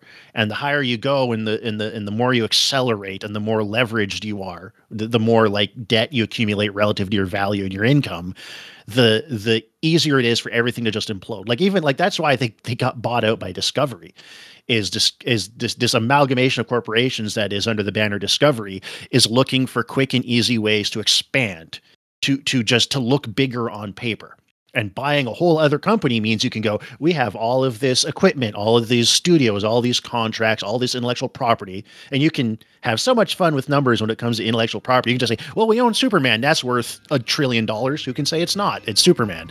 Um, but that also means that they take on a bunch of debt to buy warner brothers and they absorb all warner brothers debt. So it just it keeps going right um, a company implodes under its debt and another company just buys it and takes all that debt on. Uh, and, but they can get along for another few years because now they look that much bigger and their stock goes up that much more. Which was the style at the time. Yeah, sounds like it fosters a lot of creativity, doesn't it, listeners? Yeah, it, it's it's this whole fucking rickety apparatus, and the guys that spend all day figuring out, you know, which parts to buy and which parts to sell to keep it going are not interested in movies. They don't care. It's all just uh, it's all just a, a amalgamated anomalous product. It's omni consumer product. Um, and so it's all profit for them. And and so they're not think like they don't you know like any sane rational person can look at the theatrical cut of Justice League can look at all the fucking reshoots and all the decisions they made and go that's all stupid because you're operating from a normal logic not from the the the abstracted insular ideological realm of the top levels of the business class of the of the of the bourgeois. They are not normal people. The people who are making these the people who ultimately have both creative and business control over the movies we talk about Oh yeah, they, podcast, they think they're smart and weird. They do not know what the fuck they are doing. They are stupid. They think you are stupid. They think this whole thing is stupid. Yeah, we're we're it, uh, these are despicable people. And this is like the true death hogs, of cinema lies with slop. them. and so as far as they're concerned, it's all just slop. None, none of it matters. They, they, I mean, there, there are money guys and producers who like care about movies. They might be dumb about them, but they care at certain levels.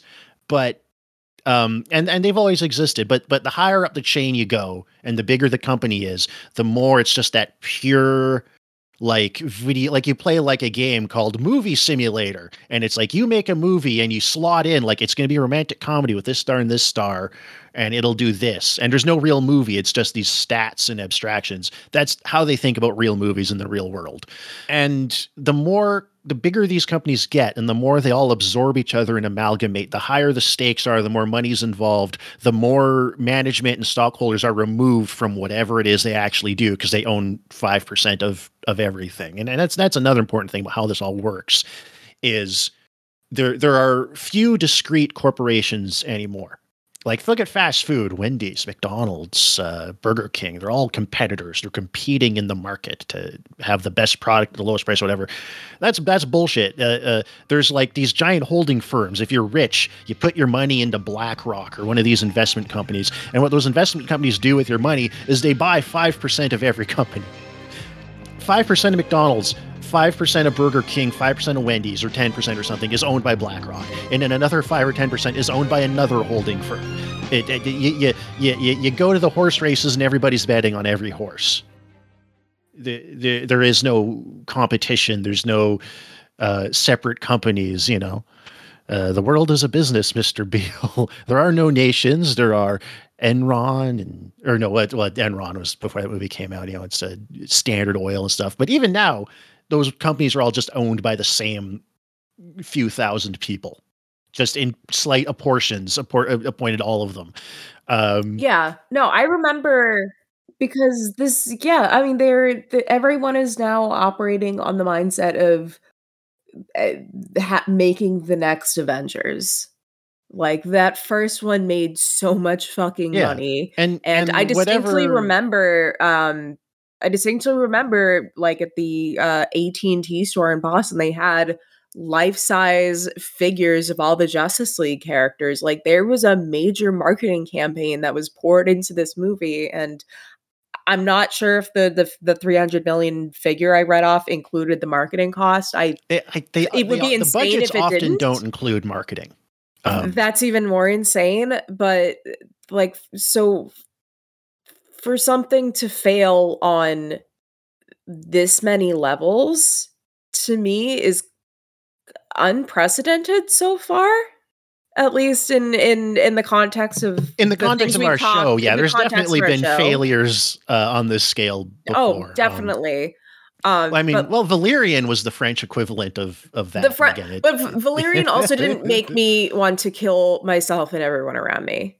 It like I wrote like I I think Andy from those good old fashioned values hopped on just as we had finished recording, and it was like it was like the gif of Donald Glover walking in with pizza boxes to a room just on fire because I was just oh yeah, mid rant. scene from Community. Yeah, I was um, mid rant, like just murder in my eyes, and I think you said like I think this is the angriest I've ever seen you. oh definitely yeah um and again like if, if you want to know it's like why why did like all the aaa video games suck now. It's the exact same reason. It's because Mhm. some guy running the studio under pressure from money men above him who are under pressure from stockholders or whatever is like well um, this game made a bunch of money and it had that feature so jam that feature into our game even though it's halfway through development and was never meant to incorporate it and it's not going to work and it won't have time to be done right and it won't fit just jam it in there because it's a bullet point on the on the on the spreadsheet on the microsoft powerpoint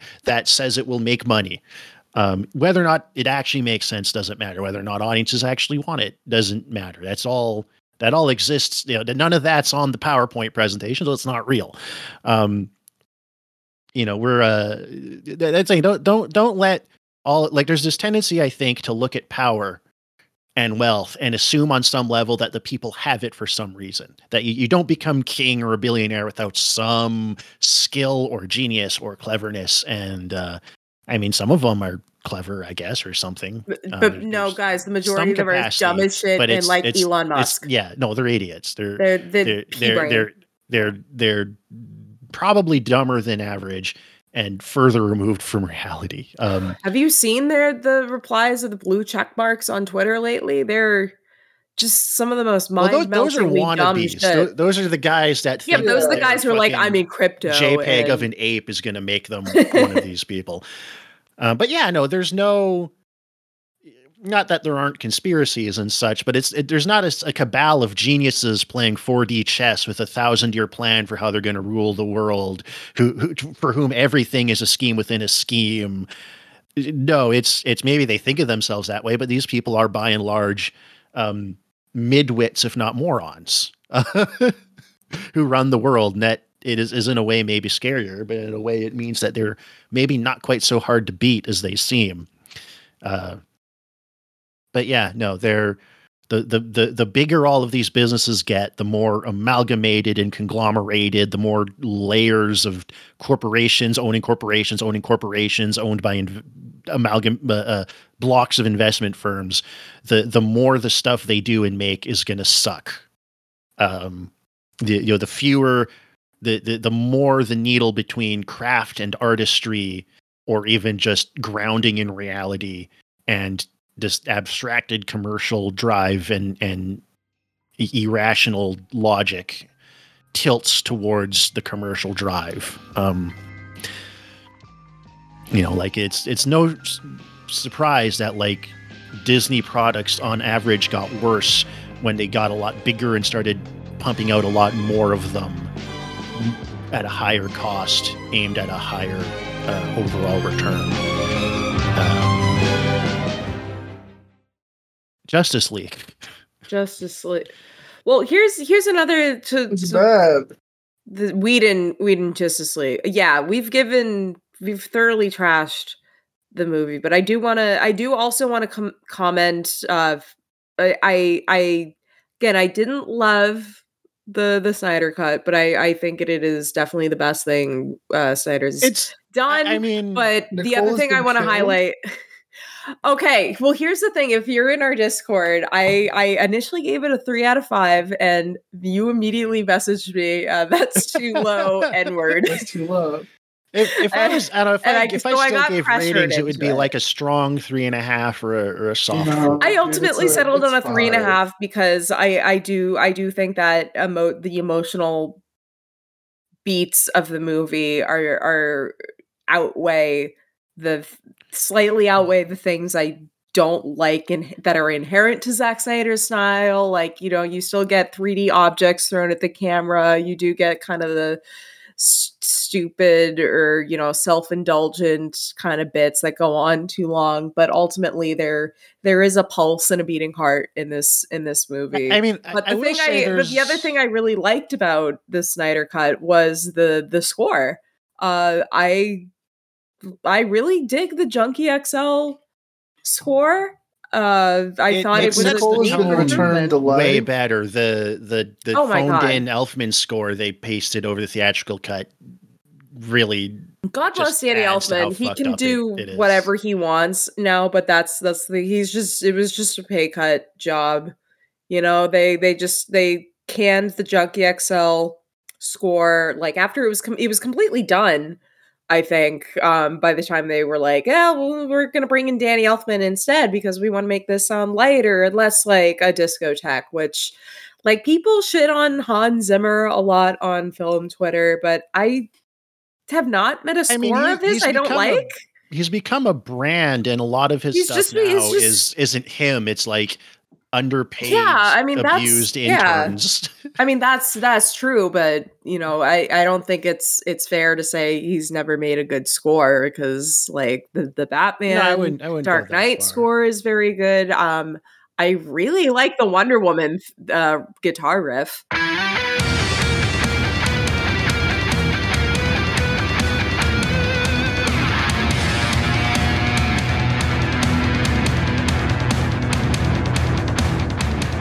Uh, Miguel, the- edit in edit in the guitar riff right there. It's it's gnarly. Uh, it's the best thing related to Wonder Woman that's come out of these DCEU films by far. Is that Wonder Woman guitar riff? I, I did have a like. I mean, there's various things I could nitpick with this movie that I just I don't feel like it'd be that interesting to. Because yeah, overall I liked it. Overall, I think all the pieces fit together and it works, and generally looks pretty decent and sometimes really striking. Um, one one thing I think like this movie definitely has a lot of kind of fanboyish self indulgence, but I can roll with it mostly because it it it's coming from. I think it's it's like it's not just totally like here's what the audience will like it's like here's what i like and i can you know i can accept that kind of thing a lot more than i can when it feels totally less calculating um although there's there's this really great genuinely i think really great scene between uh uh martha kent and lois lane when they're they're grieving superman and yeah, I, think felt it was kind of by the undercut that yeah. at the end, yeah, yeah, yeah, Martha walks out of Lois's apartment and then turns out to be Martian Manhunter shape shifting. It's him And I can- learning how to be human. Yeah, but it's he's yeah, but he's from that introduced epilogue, he's the not in the movie. Yeah, and it and it's like you can work backwards and infer what's going on there. Um, but uh, I kind of felt like the scene would have. I don't know. It, like either either he needed to be in the movie a bit more to give that some context, or I could have just had that be a nice scene between Martha, who's otherwise barely in the he is movie. in the movie more. He's uh He's he at the meets, very uh, end he meets this Lois. No, he meets Lois because he's he's the the general. You yeah. know? Oh, yeah. That too. Hey, yeah. Lois. yeah. but just like his like it, it- i just i don't know I, I i like that scene so much i kind of would have preferred if it was just actually martha and lois talking Yeah. about their grief over superman and uh, so it's Yeah. just a little too much comic book bullshit for for this for right now No, no. um, I, I don't I don't mind. I, I Apparently- genuinely don't like the. I genuinely hated the last fifteen minutes. As but as um because it's clearly it's clearly shot on a green screen in front of Zack Snyder's uh in Zack Snyder's like uh driveway or something. So it's like super Try- tight trying to build on hype everybody. for the for the sequel that is almost Never gonna certainly Not happen. going to happen. Um, and it's J- it's J- Jared Leto yucking it up and that. Ah, yeah, we, we ah, don't need. We don't, like don't want to see any more Jared Leto. I don't Uh, either. Get him off the screen. He's he's right now. He's running around in a furry costume at the Met Gala, just as uh, Karl I like Lagerfeld's dead cat. I know I you liked love this I- movie, but you I don't like Jared Leto Joker. If I, if I wanted don't. to close out, I would say that the the thing with with Zack Snyder and and again where where, where he finally kind of I think hits the note with this movie is the the MCU stuff is uh, embarrassed to, to kind of summarize kind of the thesis we've we've been working through with some of these other movies.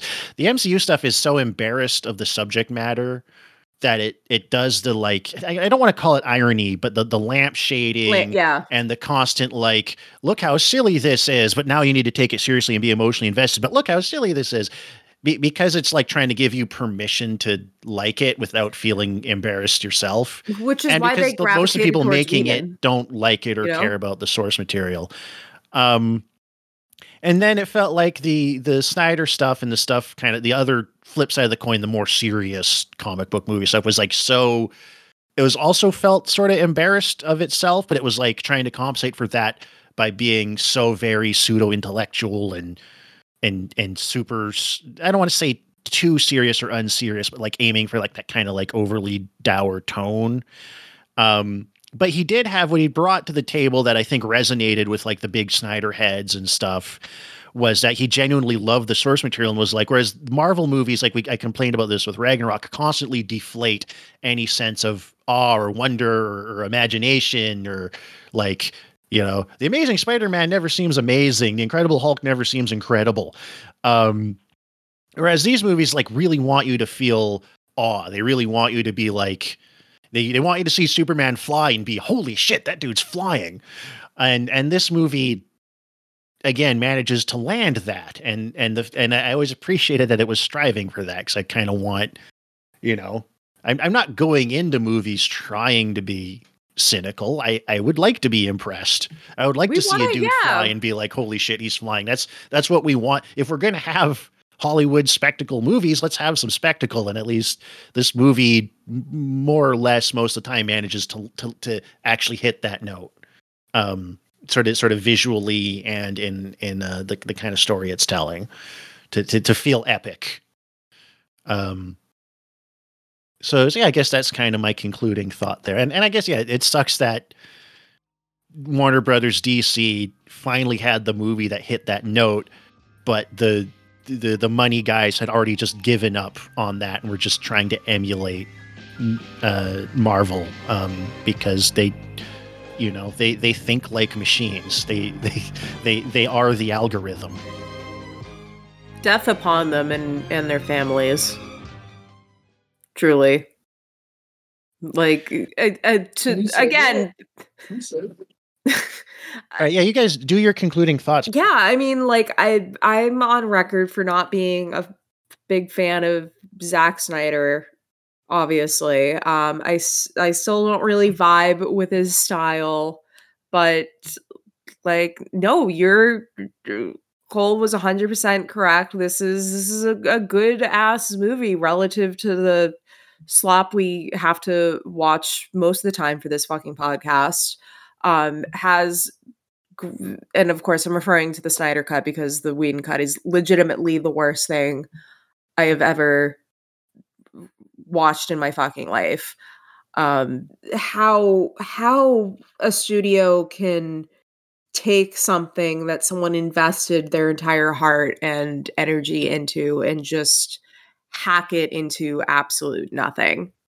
Um, and that's that's the thing that ultimately, I, I guess, to use the term Snyder pilled me. Still not a fan of his movies, but like I'm I'm rooting for him. He has a vision. I don't really like the vision, but I I think every every director should have full creative control over their vision and should not be dictated by the whims of uh stupid ass suits who have nothing but like cryptocurrency stocks and and you know comma on their brains Um, and just the Whedon cut of this movie is the prime example of what that kind of business mindset and approach to these like cinematic universe, like big tentpole movies, uh, are.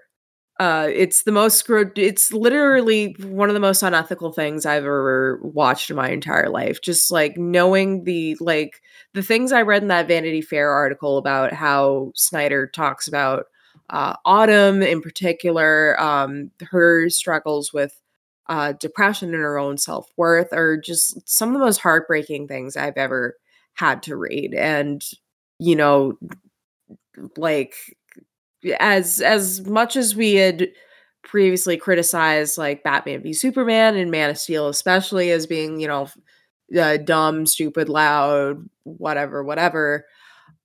Like whatever you think about Zack Snyder, what WB and and Warner is and the execs and Joss Whedon did to him is should happen to absolutely nobody, regardless of how you know much you don't like their movies or whatever about their movies. Like that should happen to absolutely no one.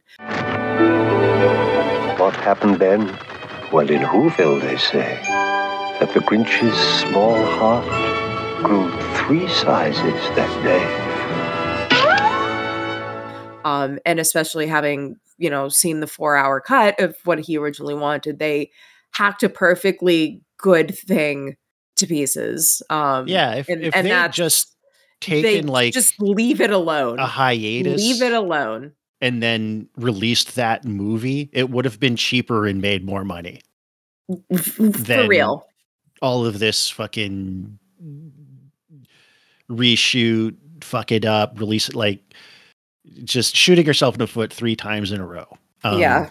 Um Cole, what about what about you? I'm kind of I'm, Mine- I I want to stop giving emotional energy to to Joss Whedon because this is I think going to be the last Joss Whedon thing we we fucking touch because I I especially don't want to fucking look at his thumb ass fucking neckbeard face ever again. Fuck you.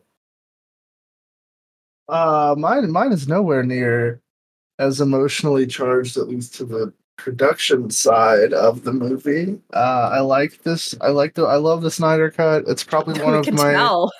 my favorite movies of the 2010s. Maybe we can shoot a bonus where I go over all the cool Kirby shit and all the the plans that Snyder had for the future. That might be a fun bonus. Uh, Top Your own 20, au- top, top that- 20 references and Easter eggs and Zack that is going to be the most League. There- autistic there's a ass lot, episode actually. of this podcast. I, I noticed in the epilogue, uh, uh, or or not quite that, but like the denouement uh, Mhm. before the epilogues, that they had uh, Batman with the the like bat tank from Dark Knight Returns.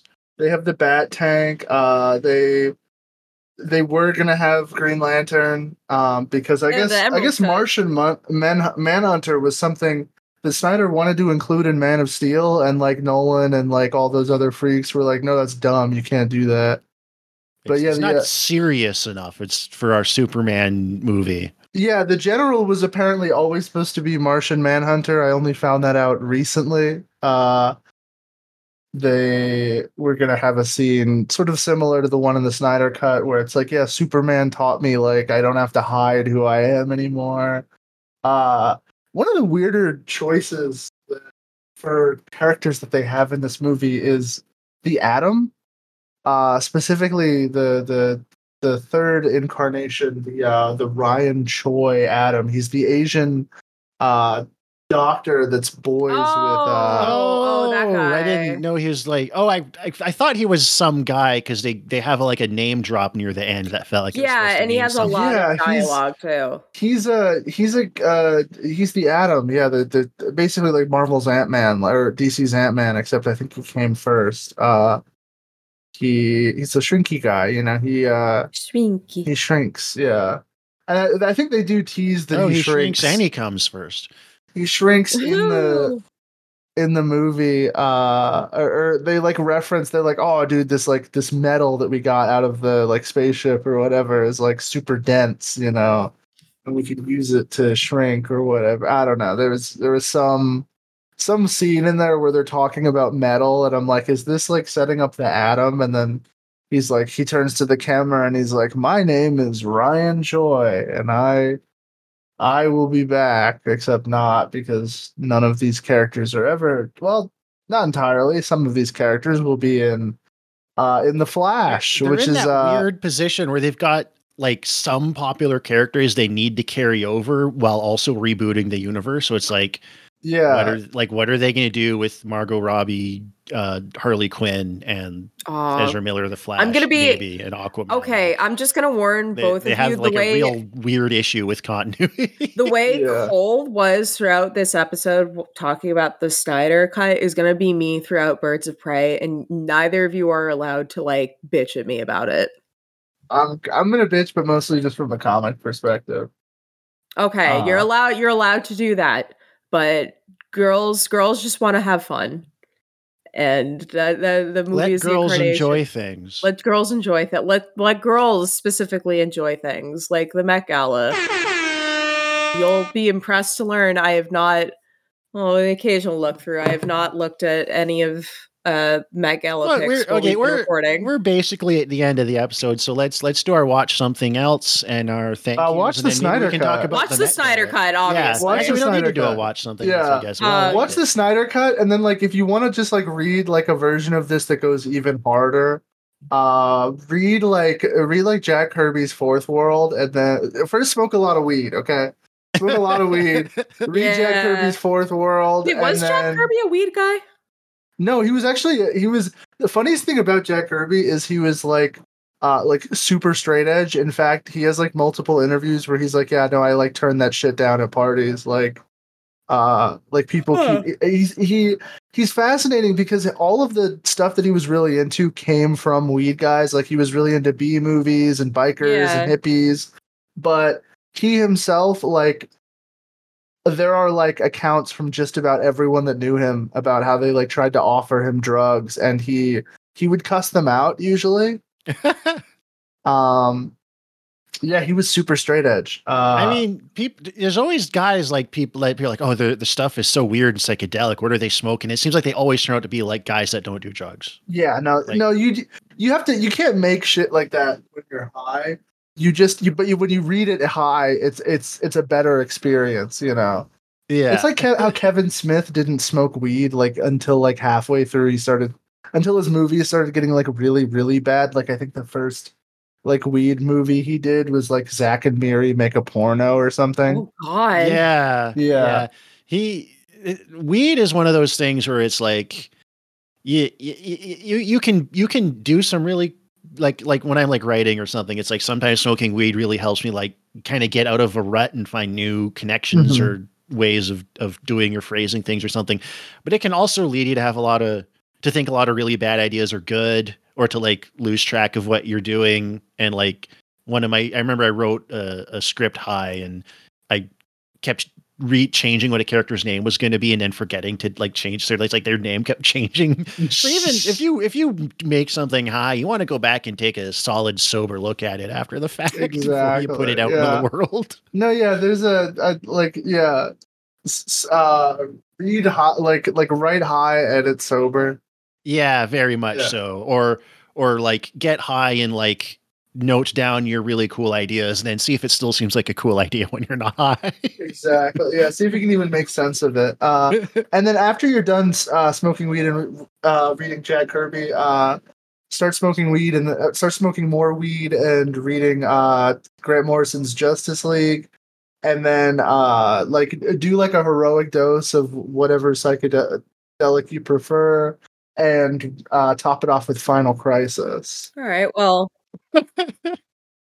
Those are your those are your comic book. Uh, uh, watch something else. um, I would literally recommend watching anything else than the Whedon cut. I'd fuck it. I'd I'd recommend Two Girls One Cup over the Whedon Whedon cut for real. Uh, there's more artistic integrity in in that movie. At least all participants were clearly and, and less mistreatment of women. and less mistreatment of women. Um, but I, speaking of which, I'm gonna recommend uh, fucking if you're gonna watch any fucking movie instead of Nicole's uh, gonna recommend Whedon- fucking.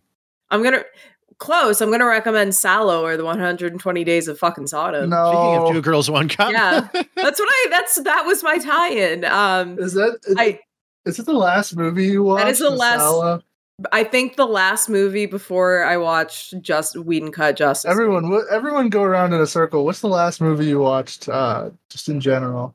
Uh, Lawrence of Arabia, which which I was going to recommend because it's also four hours long. You know, I Um, downloaded the 4K. I put it on my server. I'm uh, I'm excited to check that out. It's it's you know it's a classic old school Hollywood epic. Well, like Anglo Hollywood epic. So it's like you know great kind of like that kind of like more old fashioned style theatrical performance.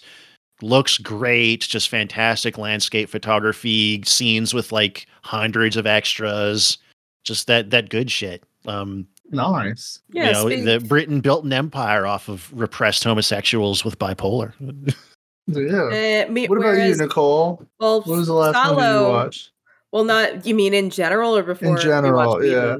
Uh, I watched. Uh, it was it was all right. It's a movie called Mayday with Mia Goth in it. Another noble entry into the look out. Mia Goth has a weapon cinematic universe. Um, it, it struck me that like the X series is like John Wick for women today.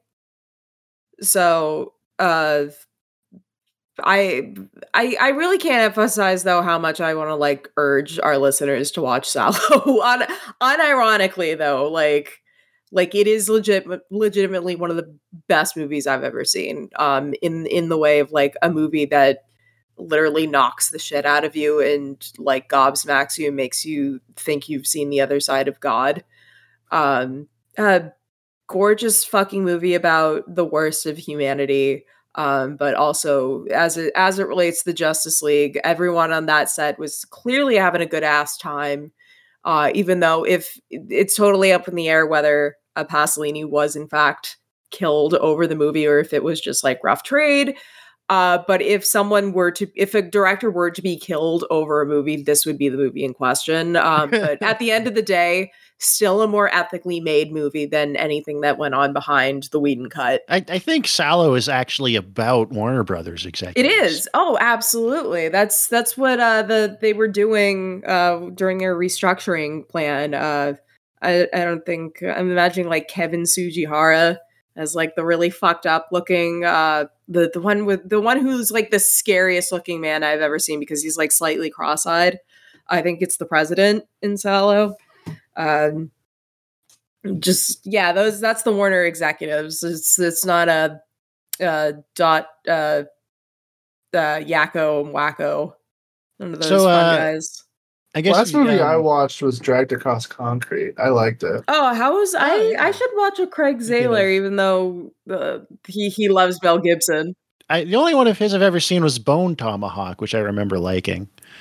So I guess Nicole, do you want to thank our uh, patrons? I know we've got a couple new ones since the last episode. We got a s- uh, a new uh, a new supporter has joined the uh, the uh, executive producer tier. Is that So the very is that the super high to, one? um, yeah, that's the that's the ten dollar one. Sick. All right, and thank you to our patrons: Lohik, one true patron; Burn Venters, Note Nomi, Devin Meenan, Trent, Owen two, Cly, Jordan Marsh, Sean Burns, Jean Paul, Tank Buster, Jack Donald, Genevieve, Shelton Bank, Ronnie Gardochiki, Violet, Joshua Jenkins, and Stephen Francisco Santana. Um, uh, update: We are not going to be using your money to buy a Stu an air fryer because Stu went ahead and bought a fucking air fryer It- without it consulting on either of us. It was on sale. The sale was ending that day. Um, what kind of air fryer is it? Tell us about it. Uh, the new the new model Ninja Foodi, which is like an embarrassing name to say out loud. oh, I, had, um, I had a Ninja air fryer for a while. This is, I actually have a mini Ninja. Uh, yeah, yeah, it's the one. It's the same. It's it's a newer version of the one I bought my parents a couple years ago. And this one, instead of it, it, it does like the steam cooking and slow cooking and uh, uh, pressure cooking modes, um, too. But this one, instead of having to like put a separate lid for the pressure cooking one, it's all in one. unit with a slider. So it can actually like with just one go, it can like steam and then fry your food. So you can like put like a chicken or something in it and it'll steam it and get it real juicy and cooked through and then uh convection cook it so it's crispy on the outside but tender and This, this has and been foodie chat. chewy. Uh or not chewy, um but like Well, well, now you got to come up with a what? What do we want? What do you want to frivolously spend uh, or encourage patrons to donate their money for to your benefit? If it's not a air fryer anymore, oh. Uh what do you want? Heroin. Get you some know what? I do need a 4K bl- I need a 4K Blu-ray player to go with my TV. Ooh, okay. Ooh, okay, we will be buying Stu a PS5. Oh, PS5 is like 600 bucks, isn't it? Oh, Uh, yeah. maybe not We will- refurbished. I don't, I don't, I don't I don't But they don't have those. They, yeah, I Uh, wouldn't buy a refurbished game console. All right, my dad. My especially dad not a always trying PS5. Yeah. yeah. Um yeah, it just melts the f- week after I get it. Uh It's crazy. I went to Walmart today and I just they just had like PS5. Like you could just buy a PS5 there, and I was like, whoa. really they're they've been so hard to get for so long. Uh, but no, uh, so I guess this would be the end of the Justice League discussion. But if our listeners want to stick around for a little bit, maybe there's a couple things we could uh, close out on for a, a few minutes. Uh, first uh, off, uh, breaking some breaking news on on on the front of of uh on the on the front of on the front uh, uh Of the- the people front are are very upset about the flash's costume uh did Why? you see that tweet no, uh, see the tweet the, the the person that was complaining that the flash's uh, mesh suit looks like a vagina Oh yeah, I, di- I didn't see it. I don't know whether like They're like, a, wrong- like an they're anatom- right. anatomical diagram. Of They're right. Oh, no, the I problem guess. is that suit looks completely like VFX and not like an actual thing someone physically made or whatnot. Not that it looks like vaginal mesh. I I had two things I was curious about. First, uh, Cole, what is the deal with Martian Manhunters? I've like seen them around in some of the stuff I've read. Are we still watched, but recording? Yeah. Oh, okay. Th- Uh, this is the this is like a, little bit of a post game for a few minutes. what does right. Martian Okay. Manhunter look like? yeah, Martian Like, Manhunter's like a he, he's got a he's I like him. He's got a cute little backstory. You know, he was uh he was the last living Martian because there was a plague that wiped all the other ones out. And he's just alone on Mars for like hundreds of years because Martians are super long lived.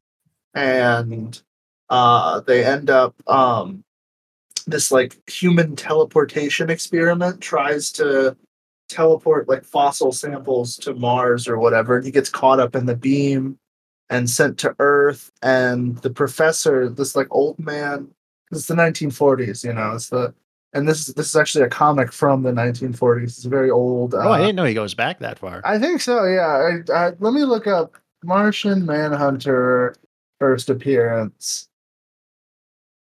1955. So yeah, Fifty- oh, okay, yeah. not not so- to be confused with the Looney Tune guy. What's that? What's that? that's Feathers? Marvin the Martian. I don't Marvin think It's Marvin the Martian.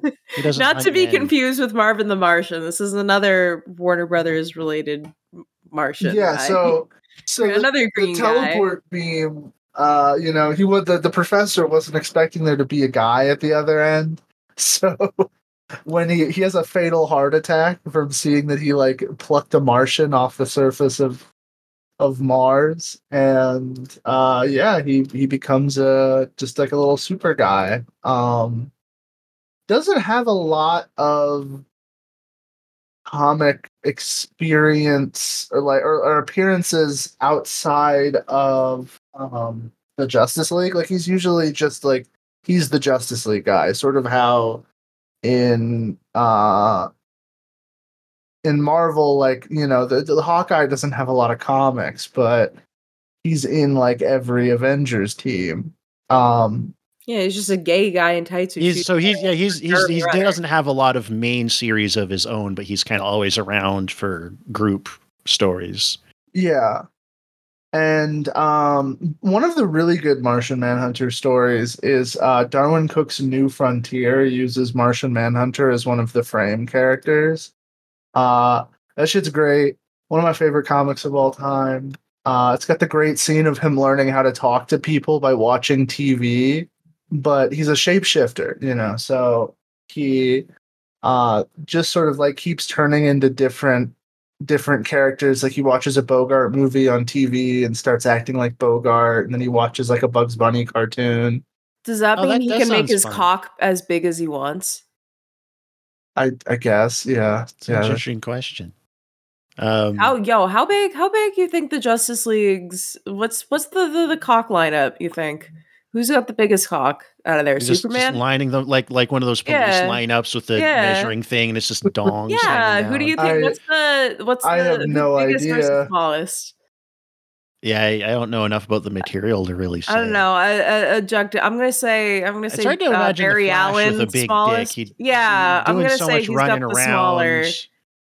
It's probably not small, but it's definitely it's definitely like Superman has a big ass hog. Like, oh, that's the other thing. We uh in the Snyder cut, there's a clip, there's a uh this this knocked the fuck out of me. There's a cut to uh the inside of Lois Lane's uh bedside drawer and there's a pregnancy test test. Oh yeah, box So- of them. Uh, So she branded she's trying to get that super majeure. sporn, s- s- that super sperm up in her her guts. Yeah, Uh, that's actually uh, him. That was the plan for the original Justice League duology. Was going to, uh, was also I think going to be a four-hour long movie. Uh, yeah, I think Superman got like a real big cock. Though yep, he's got the uh, biggest uh, one. You I heard think. it. You heard it here first. He's Uh, Superman's got a big cock. Nicole thinks Superman is packing. I think I think Aquaman's probably uncut. Uh, at least Arthur Chu, Arthur Curry. What is Arthur it? Arthur Curry. Arthur Curry.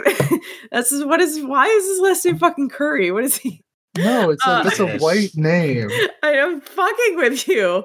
Um, Another another weird thing about Martian Manhunter is he's actually a founding member of the Justice League. Uh, they in the New Fifty Two, they give his role to because Cyborg is not Cyborg's a Teen he's a Titans just. guy. He's a yeah. Teen Titans.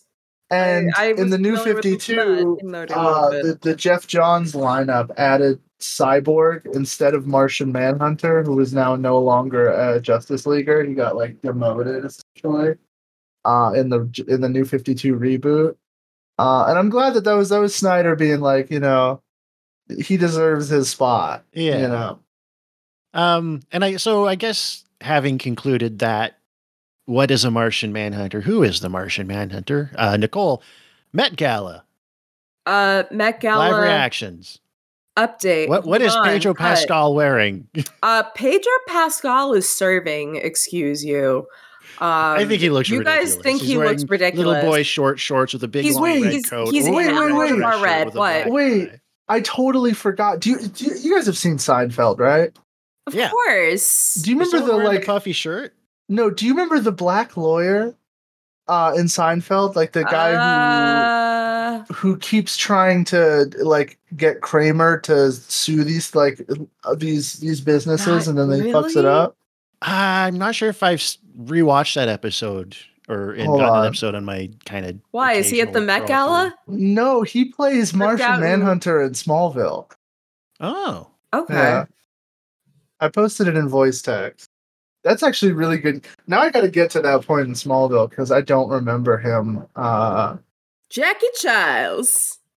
Look Yeah, at that. like a that guy Johnny- is so cool looking. Look at a him. parody of Johnny Cocker. Oh, okay, yeah. Seven. Okay, yeah. Seventh through ninth seasons. I haven't. uh I think I got up to five when I was just kind of watching through it uh, a while ago. now I got to see what he looks like in. Uh oh, he looks bad in small. Damn, that Smallville budget was not hitting. Um, Uh, Bad Bunny's serving cunt with a Oh, that's uh, not good. broken. It's Yeah. too bad. that's, that bad- is- There's an open back on the suit. oh, are you talking about Martian Manhunter? Or are you talking about? No, I'm, talking, about, the Met Martian Gala. Manhunter in Smallville. But Do you think? Do you think the It's who, who do you think would serve cunt at the Met Gala from the the Martian the Manhunter. League?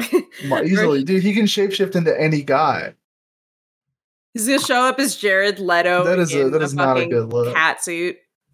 yeah, well, show me this Jared Leto cat suit at the Met Gala. I, I posted it in in the Patreon.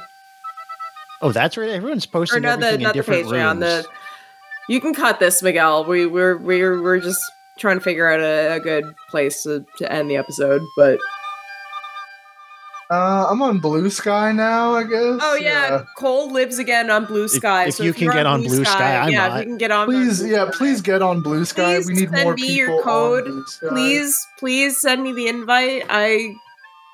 They're being wanna- stingy yeah. with them now, but uh, yeah, they are. Yeah, they're they need to make it. We need to. We need to populate and uh, go forth and spread our empire.